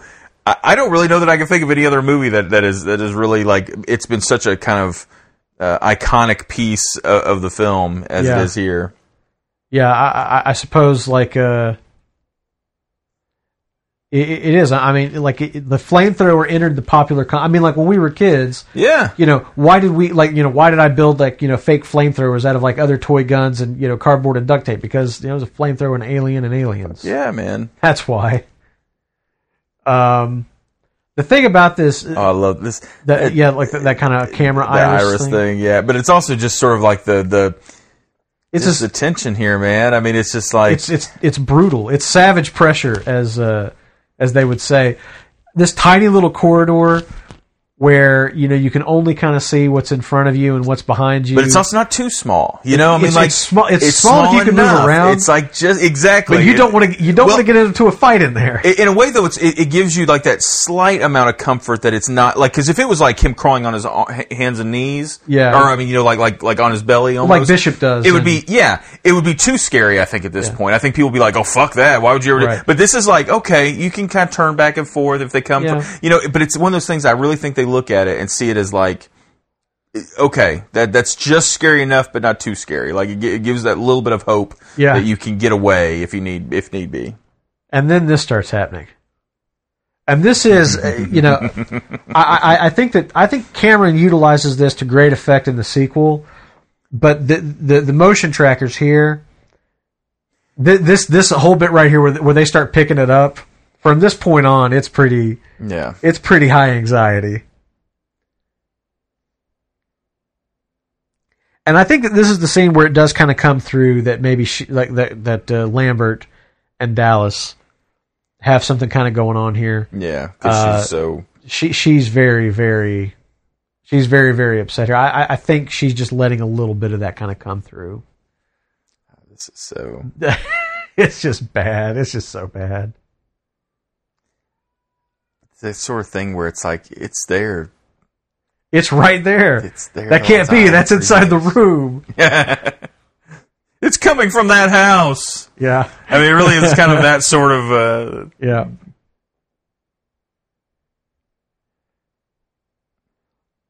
And the the thing is, I mean, there's just like like when you really look at this, like with the sound turned down as an example, mhm. there's so little happening here. I mean, it's Yeah. just it's just the performances and that little dot moving on screen. You know, well, and the music and the music. The, the music, music. plays a plays a big part too. But uh, But really, it's the sound. I think the sound is the, the most key kind of Yeah. component here to really. and look at look at Ash, stone cold, high, very very very big contrast to the rest of them. And then this. and again, you see it. oh man.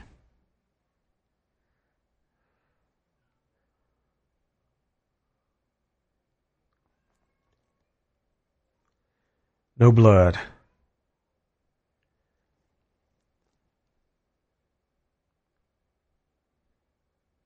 Yeah, you, it's It's bad. It's bad. Uh, They, uh, the, I can't remember which of the which of the cast. It might be Sigourney Weaver. You know, tells a story like during this scene, like Yaphet Kotto's just like he's not giving her an easy ride. You know, and you Like, know, she, she's she's for, trying for to, the role, probably, or, or or did they not get? no, along just on set too. I think Oh, Yaphet, okay, I think okay. Was just you know he was big dick swinging Yeah. guy. You know, and uh, you know he's she's supposed to be taking control here. Yeah. And he was not making it easy on her. He was, you know, like kind of like he's like, you got to take Pushing back. control. You got to take control. And like at one point he says something. He's like, do you know who I am? I've got a following. he's like, you know, I'm a big star. I was in a Bond movie. you know, like whatever. But like, but like, yeah, he's like telling her this. He's like, you know, come on. He's like, you got to take control. Fucking take control. I mean, you know, though, uh, uh, that's But she great. does. She probably took even for for whether the intention was right or wrong. I mean, I think it probably was to get get her pumped. You know, and fucking- and she does. I mean, like when when when she finally did it to satisfy him, Yeah. she's like, you know, we're gonna do this, and he's like, okay. okay. But uh, I don't know. It's, it's it's one of those things like you know maybe not necessarily getting along with everybody is not the best thing because I mean it definitely helps her performance. And I mean this another aspect of this film that I think we kind of forget looking backwards on it is what a huge departure it was that from this ensemble cast with this obvious hero figure in Dallas that we see that actually the emerging hero of the film is Ripley. Yeah, oh, yeah. And you watch it at the beginning, and there was no indication of that whatsoever.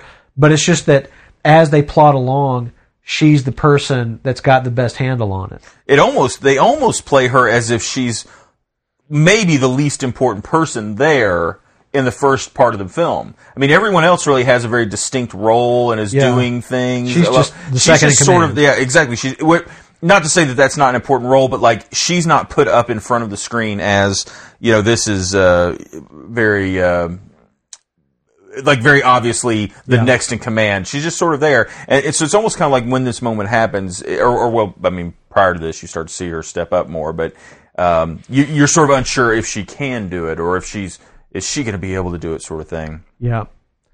I, I, I tell you, in, in a sense, I, I wonder. I don't know. I wonder how Veronica Cartwright feels about it now. But I mean, you know, if you don't eh, kind of imagine, or if you don't find out, you know, through like the you know interviews and stuff, that what her character's reacting to there is the loss of of her lover. Yeah, You know, she does kind of come off as uh, like you know just a little bit of a you know, like like unhinged, or just or or, or you know, even like- just like she's she's not going to be able to handle this. Yeah. Like she's just not. Like you know. th- like the heart attack's going to kill her. yeah, yeah. and I, I wonder how she feels. about Like, I, I wonder if she feels, you know, because like the the interpretation that the audience would have of her performance is so vastly different than what her kind of intent was. Yeah. I, I, wonder how she feels about. Like, I wonder how she feels like if she felt like If she was frustrated, that Lambert was a across. stronger character than Or- anybody or- thinks, or as strong as Ripley or something, but seems to be the weak woman in the film that Yeah. you know Ripley has to sort of become the strong one, or something like that, like Yeah. some sort of. Yeah, I agree. It, it would be uh, it'd be interesting to know. I she does an amazing job though. I mean, she's so good. Like that. She's a good actress, She yeah. really is. I mean, like. It, it- her her intensity really comes through Well- in that last scene, especially. and I, you know, I, I've I've heard it said that you know when you do when you I do, do films like little this, that little that little light Yep. beam, like it, it's just the simplest little stupid. Oh, that's awful right there. And for the first time, Ash smiles probably. All right, well, we we'll, we'll come back to we'll come back to that later because right now there's uh there's serious stuff afoot. I, I you know I, I wish I could remember with clarity how I reacted the first time I watched this, but it was so long ago that I really can't I really can't quite remember. But in a way, I, I'd give anything to like, uh, I, I'd give anything to like somehow like watch this movie, uh, with no memory With, of it. yeah, fresh eye. Or, To- yeah, to be able to kind of like look at all of his performance and everything that's going on here, and and like you're just like like what is he doing? What is going on? Before you get to, before you get to to this little bit right here, where finally you have some. I mean, even now you're like, what? He's bleeding milk. What the? Is is he dead? Like we're about to zoom out and see that he's been hit. I mean, like you really Yeah. have no clue. That thing right there, like that thing he does with his mouth, that kind of dop, dop, Yeah, before like- he like reaches up, Like and- glitching out or something. Yeah, it's oh man. And the thing is, I mean, you know, like who had played? I mean, where was the template for like you know how androids or replicants or whatever are supposed to behave? And Yeah. I don't know where Ian Holm is like you know drawing from on this, but man, really does some interesting, interesting stuff. You know. I just sort of realized uh, how much handheld camera operating there is in this film. That Yep. like it, it's it's a little surprising. Because I mean, they zoom right around you know the back of Yeah, him. just just walk right around him. This this bit right here, again, like I, I'm I'm dying. Like whose idea was this? yeah. You know, like I know I'll I'll kill her with a nudie mag. There's a little pent up frustration Ian had back back in the then. That's exactly. Well, that's the thing. I mean, there is a weird, there is a weird sexual kind of Yeah. undertone to this whole scene. Well, I mean, and there is an obvious It's also played of. up by the like. I always sort of also thought, is that the best way to do it? like, I mean, it just it really is a very you know. I figure as strong as he is, he's planning on getting that, you know, like all the way down to her lungs at some point. Oh, point. okay, is that yeah? Cover your heart, Indy. Look at this Cover here. Look at this here. hearts. Ah! I'm not sure what he does, but it looks painful. It's like an atomic titty twister. or It is. It's, it's really bad. Whack. Not really built for combat. These things. But there, there is a really strange kind of sexual undertone to that whole scene. I mean, there's a there's a kind of a domestic violence kind of Yeah, you know uh, overtone to it.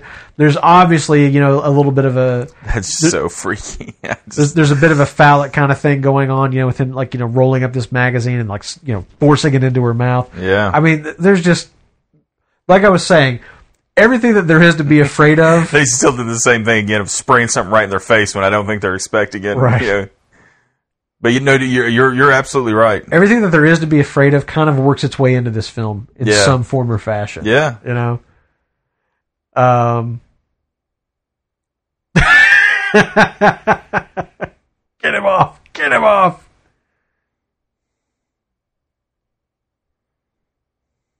Those hands look a little ganky. yeah. Cattle prod.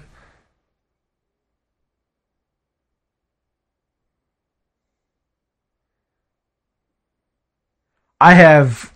this is one of those things where, you know, like I know, like for the uh, for the autopsy of the face hugger earlier, I know they were just like, oh, we'll get some oysters, we'll get you know Yeah. some this and that. You know, like they just kind of filled it with, you know, various types of seafood. Like, Yeah. I wonder what the discussion going into this scene was. Well, you know, it is sort of weird. Up until this point, you you always sort of thought of like a robot.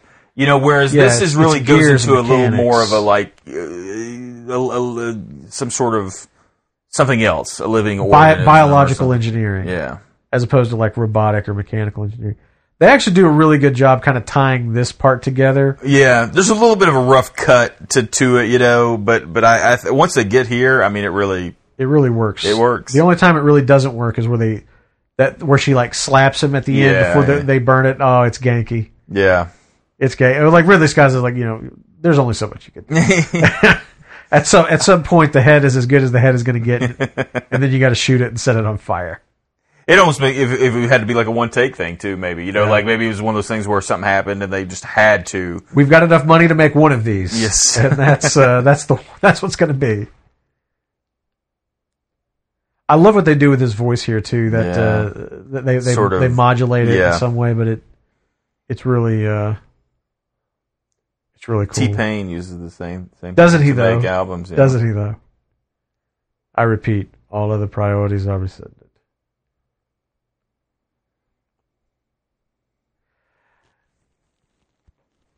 So, you know, one of the things that they talk about is that whole kind of fear of like, you know, heartless, uh, heartless corporations exploiting people, right? Of course, yeah. And I mean, 'cause that's what they do. I don't know that that had really been. I don't know that anybody had really done like a movie that that raised it to like this level, at like or these been stakes. this sort of overt about it. Yeah, like, it, it- yeah. I mean, they're just saying like The company's yes, literally the saying, company, "You're expendable." You're expendable. We want that thing. Yeah, and we don't yeah, care about Up you. until now, it almost was much more subtle. Like if there was stuff in movies, it was typically. Um, I mean, I think that there were and movies. also, you just didn't see this kind of movie tackling it. That's- that's exactly way. right. Like, like this, this in this, you know, form or Right. or, or whatever. I think that there were movies about you know like you know dock workers, uh, you know, going on Rising strike over sa- the- safety concerns. Yeah, yeah. factory workers, uh, you know.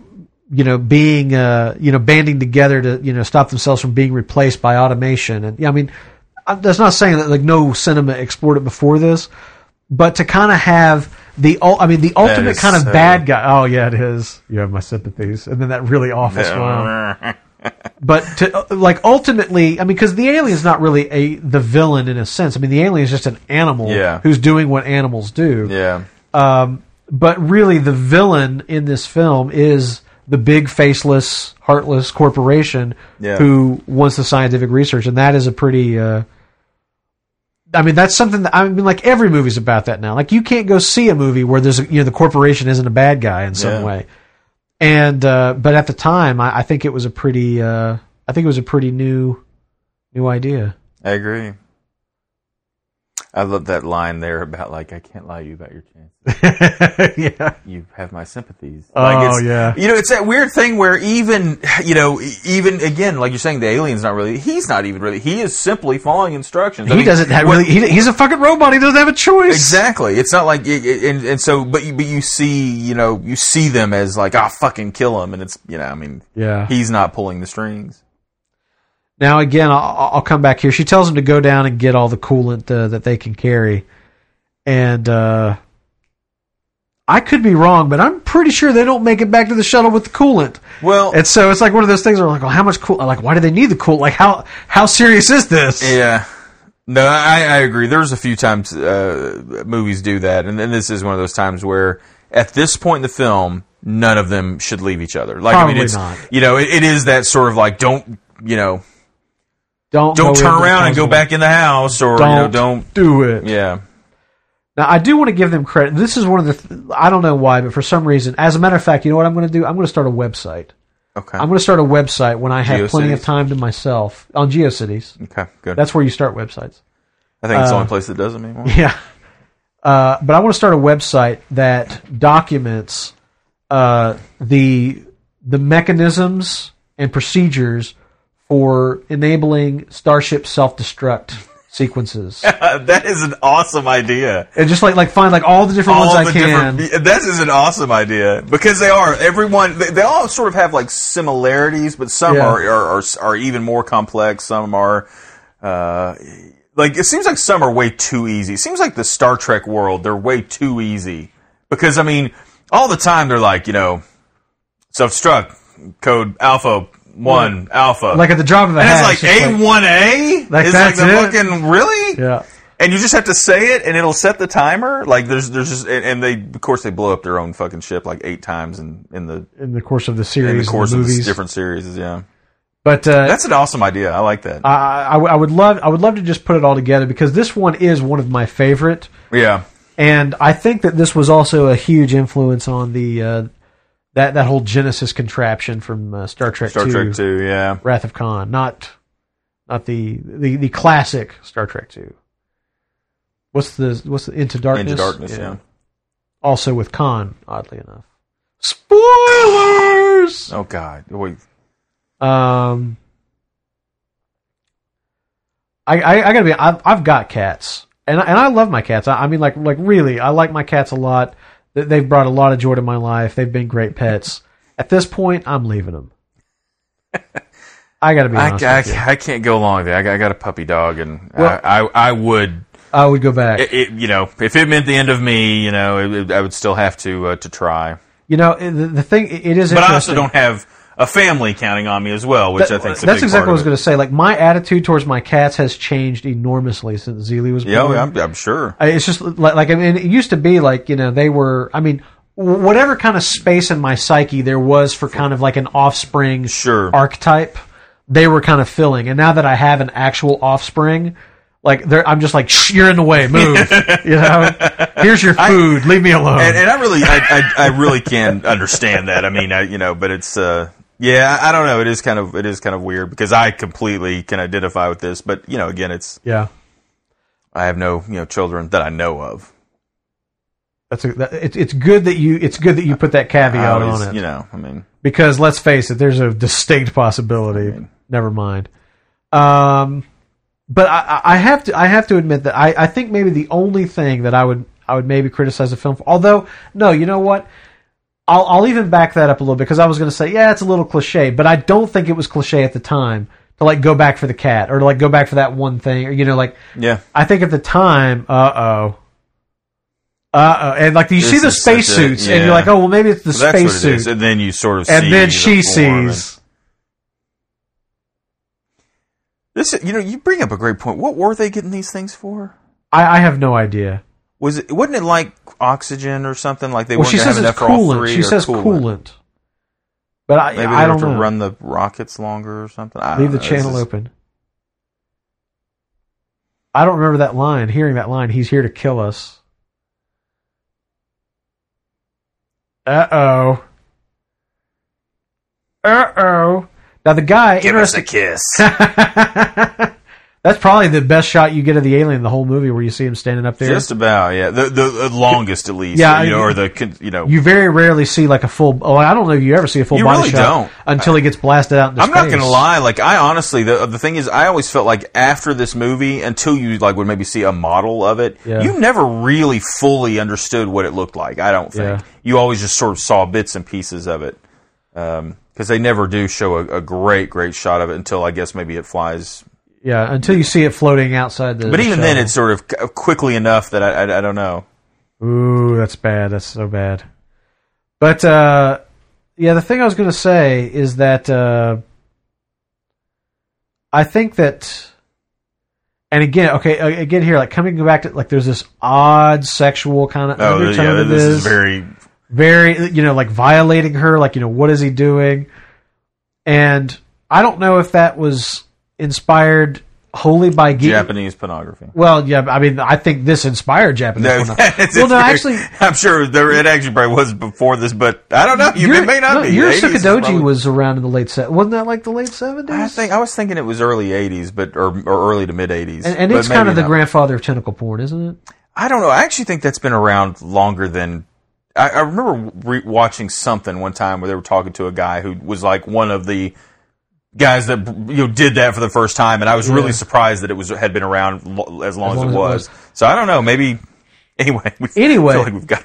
We've gotten way off track here. We were talking about food, but uh, I think that uh, I, what I'm wondering is like I'm wondering if like that was like something that was always kind of floating around in the back of the minds, or if it was like the influence of H.R. Giger, and you know, and and like deciding to uh, deciding to you know to, to kind of go that way with some of the uh, some of the uh, the scenes. Something I just thought about because I, I really am very intrigued by your idea of this. Yeah. how many things do we have in real life that have self-destruct maker? Like, why is it? Why is it all of a sudden in in like sci-fi? Yeah, like- it has become such a everything has a self-destruct mechanism. Yeah, emergency destruction. because you really system. think about it. I mean, I'm sure there are things in like a my car doesn't have a self destruct. no that you that you know of. Oh, that's a good point. That's a good it, point. But no, in all seriousness, Oh no, like, you know what? Actually, you know, for real, both my cars have that airbag issue. That like like Oh, the airbag yeah, is, is, is like a shrapnel bomb. Oh, jeez. Both of my cars have that. I got I got I actually But have to know, call the dealership. it is kind of that. it is kind of odd though that you think about things like that. Like airplanes don't have self destruct. Boats don't have self destruct. I, am sure, because like, in general you don't want things to destruct. Well, and also you never want to put a thing in that could ever like uh, uh, you kind of bring up a good point that I think this movie does a, a good job of making it difficult enough Yeah. that you're never going to accidentally do this process. No. But it's also still like if you had somebody go crazy, somebody do whatever, it's not something that one person is obviously able to do. Yeah. You know, and, and that's the thing you would never want that. You'd never want anything to be that easy that easily done.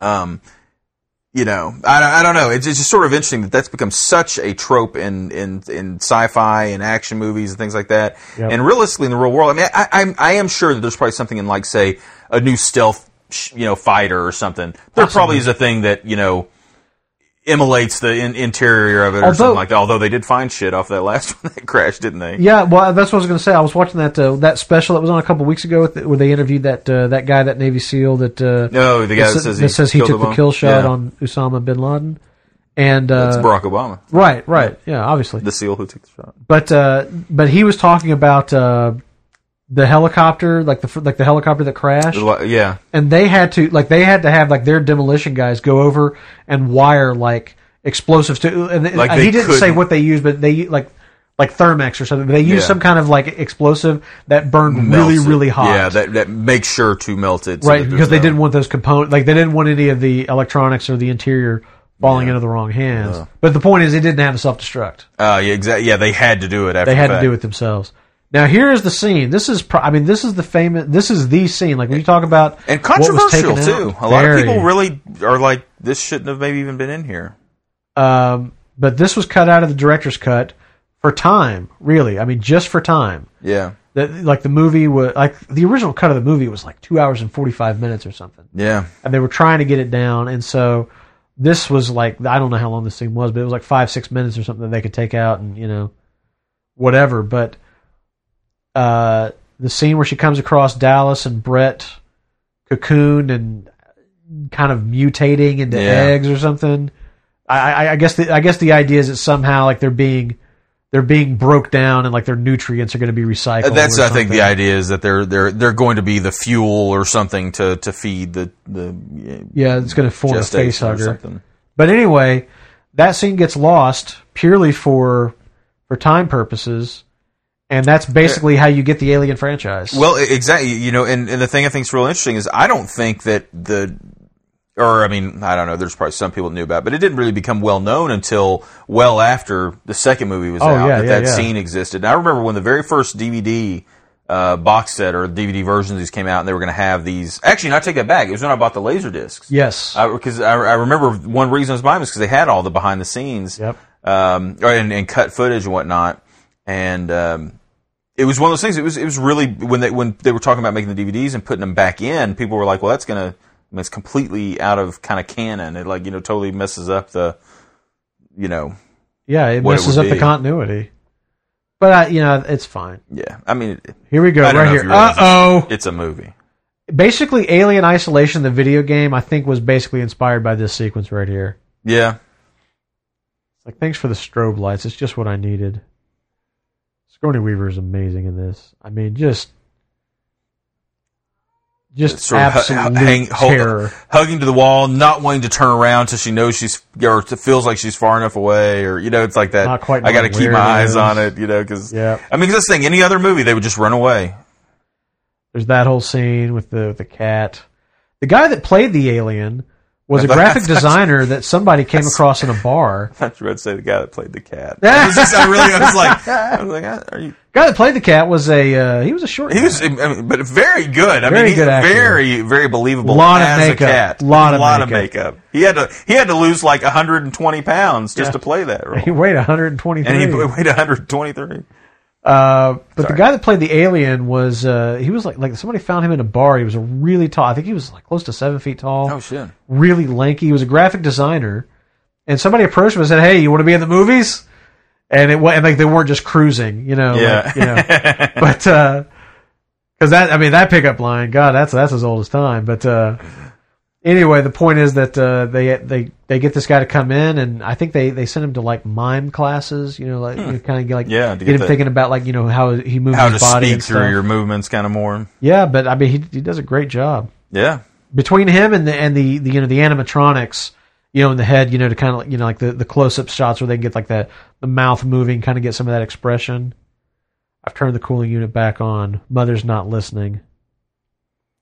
Now this I never That's also another interesting I never thing, like quite understood- the computer mother. Like it Yeah. almost sort of there's I bet you anything there is some sort of I don't I really don't know that I think I know what it is. A but I feel like there's got to be some sort of um I never quite understood what she was trying to do here. Like it seemed like she was trying to like cancel the countdown or maybe Well- buy herself more time or something. I think that was the idea because I think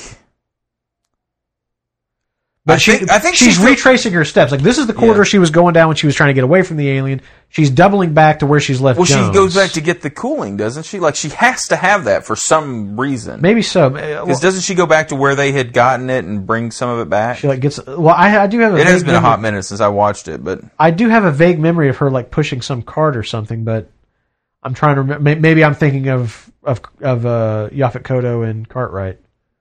But I mean, this is the corridor she was down. She's he's coming back to where Jones is, and that's where the airlock is. yeah. So I never quite understood exactly what she was trying to accomplish. You know, just that she's trying to do something. The computer's not letting her. She's frustrated. There's savage pressure. but she's got a flamethrower, so maybe she's maybe she's going to be okay. Those the the way those lights play off of the. I mean, really, you, your eyes are keep going like is Yeah. something moving or is it not moving? I can't tell. You know. It, it, it's maddening. There's the airlock. We're almost home. Well, I guess that's it. It's blocking the airlock. She can't get past it, so she's got. She's like, okay, we're gonna just blow up. So she goes to stop it Ah. to then try to take out the alien or do whatever. Right, by herself. Does that not maybe make sense? Yeah, actually, Okay. that does make sense. Yeah, because she just can't get around She it. She just can't get there that's in the time. only that's the only That's the only passage. to the. Uh, there's only one the way into the airlock, That's what they. Call. Which the it. cat is very anxious to The, get on the board. cat is. The cat is like, look, Cat's like, we're getting on the Purina mobile. I'm sold. Always seemed like I do. This is a weird thing too. That's such a like a relief room. Like it's Yeah. well lit. I can see what's coming. You know, yeah. there's giant fireballs being shot down the, the, the airlock for no good, or down the uh, hallway for no good reason. w- when there's giant fireballs, you know that you've got a minute to abandon your ship. yes, You know it's getting pretty. It's pre- it's getting pretty damn close. exactly. But uh, oh man, like that's the thing. I mean, like you know, you're you're uh, you're right here, and you're just like, oh god, we're gonna make it. We're gonna make it. That shows up in uh, in Blade Runner too. When uh, when when they when they uh, when they take off in the spinner, Mm-hmm. and there's a close up of a screen. It's like Purge. Oh yeah, Yeah, I don't even know. if little in joke. But you know, like the the thing that's cool about this is that they don't like it's not like that three, two, Yeah. Well, you know, like like they don't cut it like so ridiculously close. Like it, it's conceivable that in 20 seconds she's going to be able to like make it far enough away from the ship that she's Yeah. not consumed by the thermonuclear blast. Yeah, Although you know that that obviously has become I mean, that's a that's a that's a trope in and of itself. You know, the, it, it got really popular and then it kind of became a, like a parody and yeah. So I mean, I think the, the, the best usage of it though, and I, I it's so corny, but it's so perfect, is in Gal- Goldfinger. oh, When it's Goldfinger? double, when because it starts on 007. doesn't- No, Yeah. no, it actually, I think it actually doesn't start on 007. Now that I think about it, I think it stops on like three or something. But right. um, I was going to say Galaxy. Quest. I think. oh yeah, Quest. well, but see, that's one of those self-aware, Oh, like yeah, where they're doing it, you know. It always stops on one. Oh man, but they play it for God, such. I love that movie. They play it for such a great moment, Th- th- like th- like Sigourney Weaver, ironically, and Tim Allen are sitting there like they think they're gonna die, and he says to her, "Gwen, I've always," and like he gets them that far, and then they just like there's no words, and then she's like, "What were you gonna say?" Dude, that movie is fantastic. It is. It's fucking great. we need to write. We, we we talked about it not too long ago about a, some Right. concepts for a reboot. And I think We uh, we've got to do a Kickstarter for our, our Galaxy Quest sequel idea. Yeah, I think there's some good stuff there. But yep. So the movie's over. So the movie's over. She won. Oh, she won. She's good. The cat's great. fine. The cat's so- fine. She's fine. Yeah. Nothing to worry about. So I'm the sure. alien is obviously dead. Yeah, it was consumed in a thermonuclear explosion. She took off, nuked the site from orbit. That's how. I mean, that's the only way to be sure. And yet, we're not done yet. And I have to wonder, like, I, You know, and there. This is a. Yeah, I mean, they go for a while. Like, it, you know, it's not just Yeah. you know, she. It's not like it just happens right afterwards. I mean, you know, it's like ah, let's. We got time to pet the cat. We got time to chill out for a few minutes. but again, you want to talk about you want to talk about something this movie does that like every movie that followed it would do is that whole like not dead yet, you know. Yeah. And I mean, obviously, like some you know some movies just take this to uh, Oh, to to to a to a ridiculous, ridiculous degree. extent. Yeah. But again, I, I think this is I think this is one of the first movies that, that I'm aware of I think you're probably right. that uh, that did this whole kind of ending beyond the ending, Yeah. you know, kind of thing. One last Every know, you, one last scare, but as opposed to it just I don't know, like as opposed to it, you know, just being a a uh, as opposed to it being kind of a cheap scare, as opposed to it kind of being a a throwaway kind of thing, uh, they turn it into one of the most riveting. I mean, in, in, a, in a way, this is one of the most tension filled. This is one of the most terrorizing sequences in the film, and it's because she's so vulnerable in this. And again, like th- this whole thing comes. You remember what I was what I've said this whole time about like everything there is to be afraid of is in this movie. Yeah. You know, she's you know she's stripping like down to her underwear, and there's that whole kind of like voyeuristic thing of like you know somebody watching me, Yeah. um, and uh, you, you know like like that feeling of, of violation you get like when you when you realize that you know somebody has has been observing you like in a private moment or something like that. I mean that's that's going on here. In addition to the fact that you know when she find and there it is. I mean they're doing the same gag Yeah. again. It's right there. It's right there. I mean, at this point, you're just like, "Hey, Sigourney Weaver, you know, Yeah. not looking too bad." And then what happens? I mean, it's right there, and you've seen it a few times now. Yeah.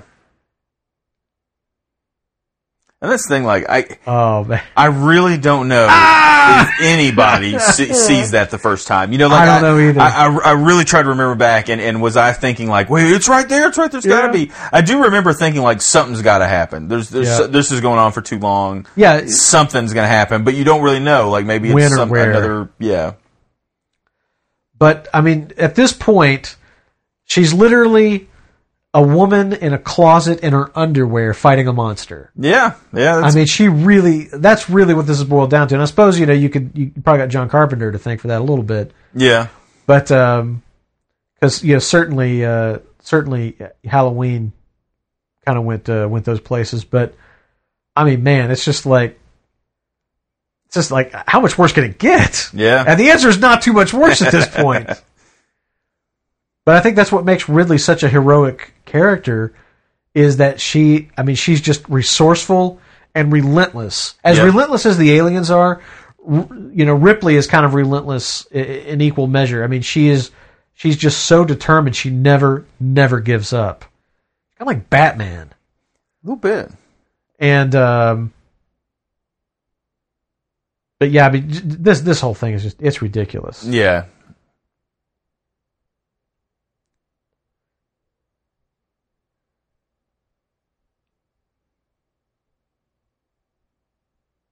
The music in this section too is like the sound in general in this whole movie because it's just you just get enough of these little creaks and creepy sounds and, and Yeah. electronic you know things going on and it's just mm-hmm. yeah is that like him yawning Well, what, would that, what would that be considered that, that it's interesting because I have often I have often thought about this, and since I since we're we're talking about it, let's just talk about it. Like I was saying earlier, I always kind of find myself imagining, you know, like what else is going on here. What is the alien's plan? well you know the alien Does the alien is it the smart enough it's to not have moving, a plan? it's not moving very quickly either it's almost like it's been injured or something Well, like it, it, what I'm wondering is like, does the alien like did the alien get on the fucking space like on the shuttle because He knew it was leaving? It senses Yeah, danger. yeah. like it I mean, knows yeah, like the ship's going to blow up or whatever, and Yeah. like so it's getting on the space shuttle for the same reason she is, which is to survive. yeah And so that being the case, like I'm sitting, like it's not really trying to attack her right now anyway. yeah And so, like, I, I don't know. I sit here and find myself, like, kind of, you know, wondering, like, what's the alien do? Like, is it is it just a big dumb animal that wandered into the sh- shuttle, or like, does it have enough intelligence to realize that it needs to be on this shuttle if it wants to survive? And if I go a step beyond that, Or- does it know that it needs her to fly this thing in order Yeah. for it to survive? You know, like that kind of stuff. yeah Or, or at this point, is it is its plan to? I mean, because that's the thing. Like, it, it seems perfectly content to just sit there. Yeah, well, that it gets all this time to get in there. Like that's why I almost thought is there is there potential that it's injured or or even I almost wondered if like maybe that last time that she comes around and like you know sh- shoots a blast of fire at it or something. It, maybe Yeah, it, maybe she got it. Maybe it's kind of scared. And it goes in because I mean because Yeah. it goes the opposite way of her, which is into the shuttle. It does. like it's almost like running away from her. Which I mean, it's not, it shouldn't be scared at this point. It, it, no it- it knows it's got nothing to fear from humans. So I don't know. Maybe I wonder if there, there's no other extra scenes that like they didn't put in that are in between the scene. Is there? Because I can't. Not I that I'm don't aware of, but it's just it's one of those things that I that I've often had fun just kind of imagining why. Also, I And I- also fucking with it here. yeah, I always just ah, yeah, nothing I like was that. chilling. Hey, I wasn't even killing you. Now I'm pissed. But that whole thing where she's singing "You Are My Lucky Star" here, Yeah. it's just like it's man, it's just. I mean, her, what are you gonna say? I mean, Sigourney Weaver is amazing in this movie. Yeah. She is just amazing. And I mean, like this point, it's like, oh god, this is really going. This man, this seemed like such a better idea back in the closet. Yeah, yeah. You know, that whole thing where she's she's doing it, but she's terrified. I I don't like just seeing like seeing how how uh seeing you know how afraid she really is. I think makes what she does all the more all the more heroic. And the fact that you know she she turns around to lure this thing over is Yeah. just like Jesus. What's the last thing you want to do? It took me, you know, I, I watched this movie dozens of times before I ever got that, that whole kind of build up sequence where you're seeing the lights in her helmet. Yeah, yeah. It's before it can Yeah, before- pressurize or whatever. Yeah, it is. before it's ready to like launch the. Oh God, it's right there. That's right. That's right. You're really clever until Sir Isaac Newton shows up. Fuck you. and then and even this, like even you know, it's like it, Still it not dead. can't- Still not dead. That's that's the that, that's the one part of the movie where you, you do kind of get a get a kind of a look at it. Uh oh. Yeah, Lucky break, burned into the after or uh, floated into the afterburners.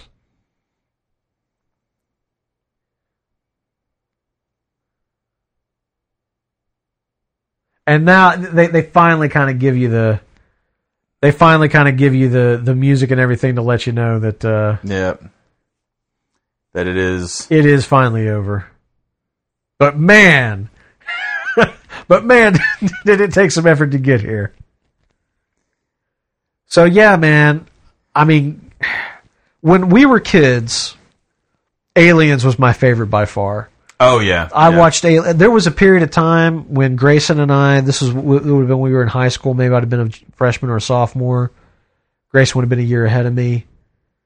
Uh, You're- you're- we watched this movie two times a weekend for maybe a year. You're talking second with this the. Aliens, Aliens. Aliens, yeah. Okay, yeah, yeah, yeah. we watched Aliens like I'm I'm serious like twice a weekend, like Friday and Saturday night for a year or more. And I mean, we just ate that movie up. It was huge, huge, huge, huge, huge. Yeah. And it's so strange that as I've kind of gotten older and I guess my tastes have, you know, have have altered a little bit, matured maybe.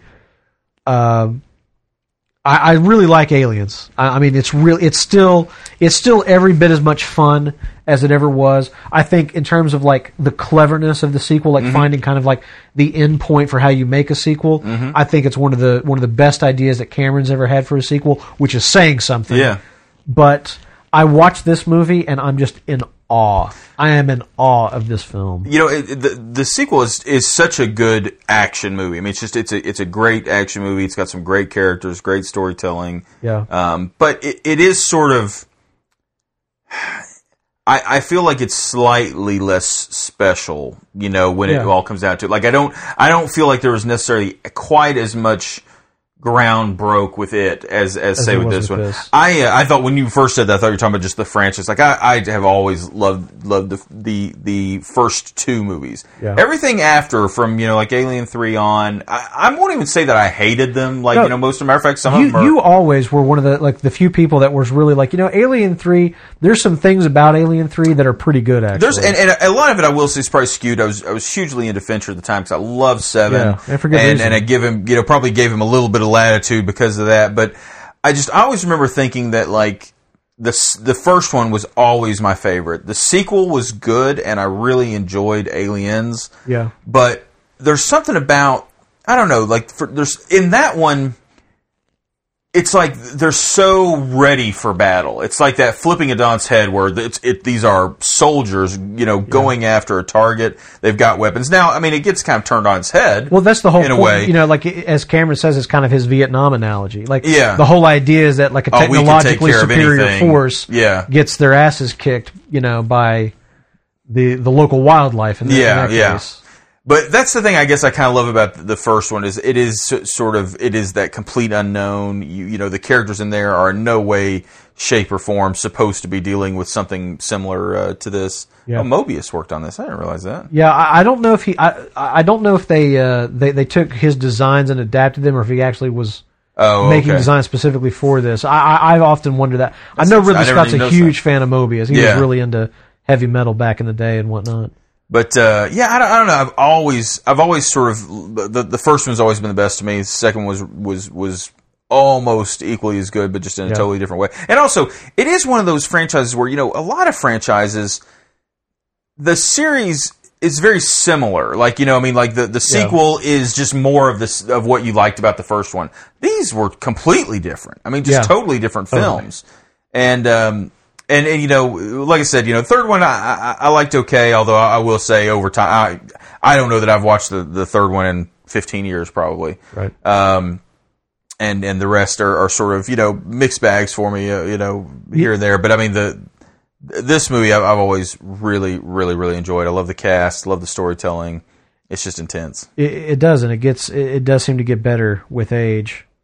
You know, my one of my kind of guilty pleasure things is Alien Resurrection, Yeah, yeah. which is not a great film by any stretch of the imagination, but there's things about it that that I actually really really do like, uh, namely the cast. It- I Yeah. mean, it's got some. Of my, I mean, it's got Ron Perlman, Dan Hedaya, Michael Wincott, Brad Dourif. I mean, it's got like it's got the Dane from uh, from Miller's Crossing. I mean, I I love the cast. I absolutely love the cast, and I and I love to see those actors, uh, you know, on screen together. But there's things about it that uh, you know, just as somebody who likes filmmaking, I really appreciate. And like one of the things is that the cinematographer and the production designer got together on Alien Resurrection, and they designed the sets such that all of the lighting in that movie is practical. Every bit of the lighting that you're seeing that's going on with the characters is built into the set. Wow. And I'm just like, I watched that movie and I'm like, the lighting's really good in this. I mean, like normally you do that like on a TV show or something, and you And just like it's- flood light to cut, like like you know, like like Star Trek, you know, Yeah. you flood light to you know just you know get everything as flat as you, you can because it's cheap, it's Yeah, fast, sure. and it's cheap. Consequently, and you look at that film and see how good the lighting is, and realize that it's all like practical stuff built into the into the set. You're like, that's amazing. I That mean, that's amazing. And so there's things about it I can appreciate, even though uh, I don't find it to, to be an especially great film, uh, Yeah. despite Whedon's best efforts. Or I don't know that it was his best efforts. It was Whedon's effort, but I, it might not have been his best. This has been the drive home breakdown for Alien, and we do hope that you enjoyed it. It's uh, one of our favorites. My favorite uh, from the Alien franchise, although that was not always the case, as we, as we talked about. Uh, but we are really, really interested to know what you thought about uh, about our commentary about the film itself. We're going to be back again with another commentary in the coming weeks. I won't spoil it, but we're looking at some very, very cool classic movies that we think you'll enjoy. Until then, remember pro driving tip number 1265. If a penis shaped monster bursts out of the chest of one of your coworkers and another coworker tries to convince you not to kill it, that man is the next one going into an airlock. See you next time.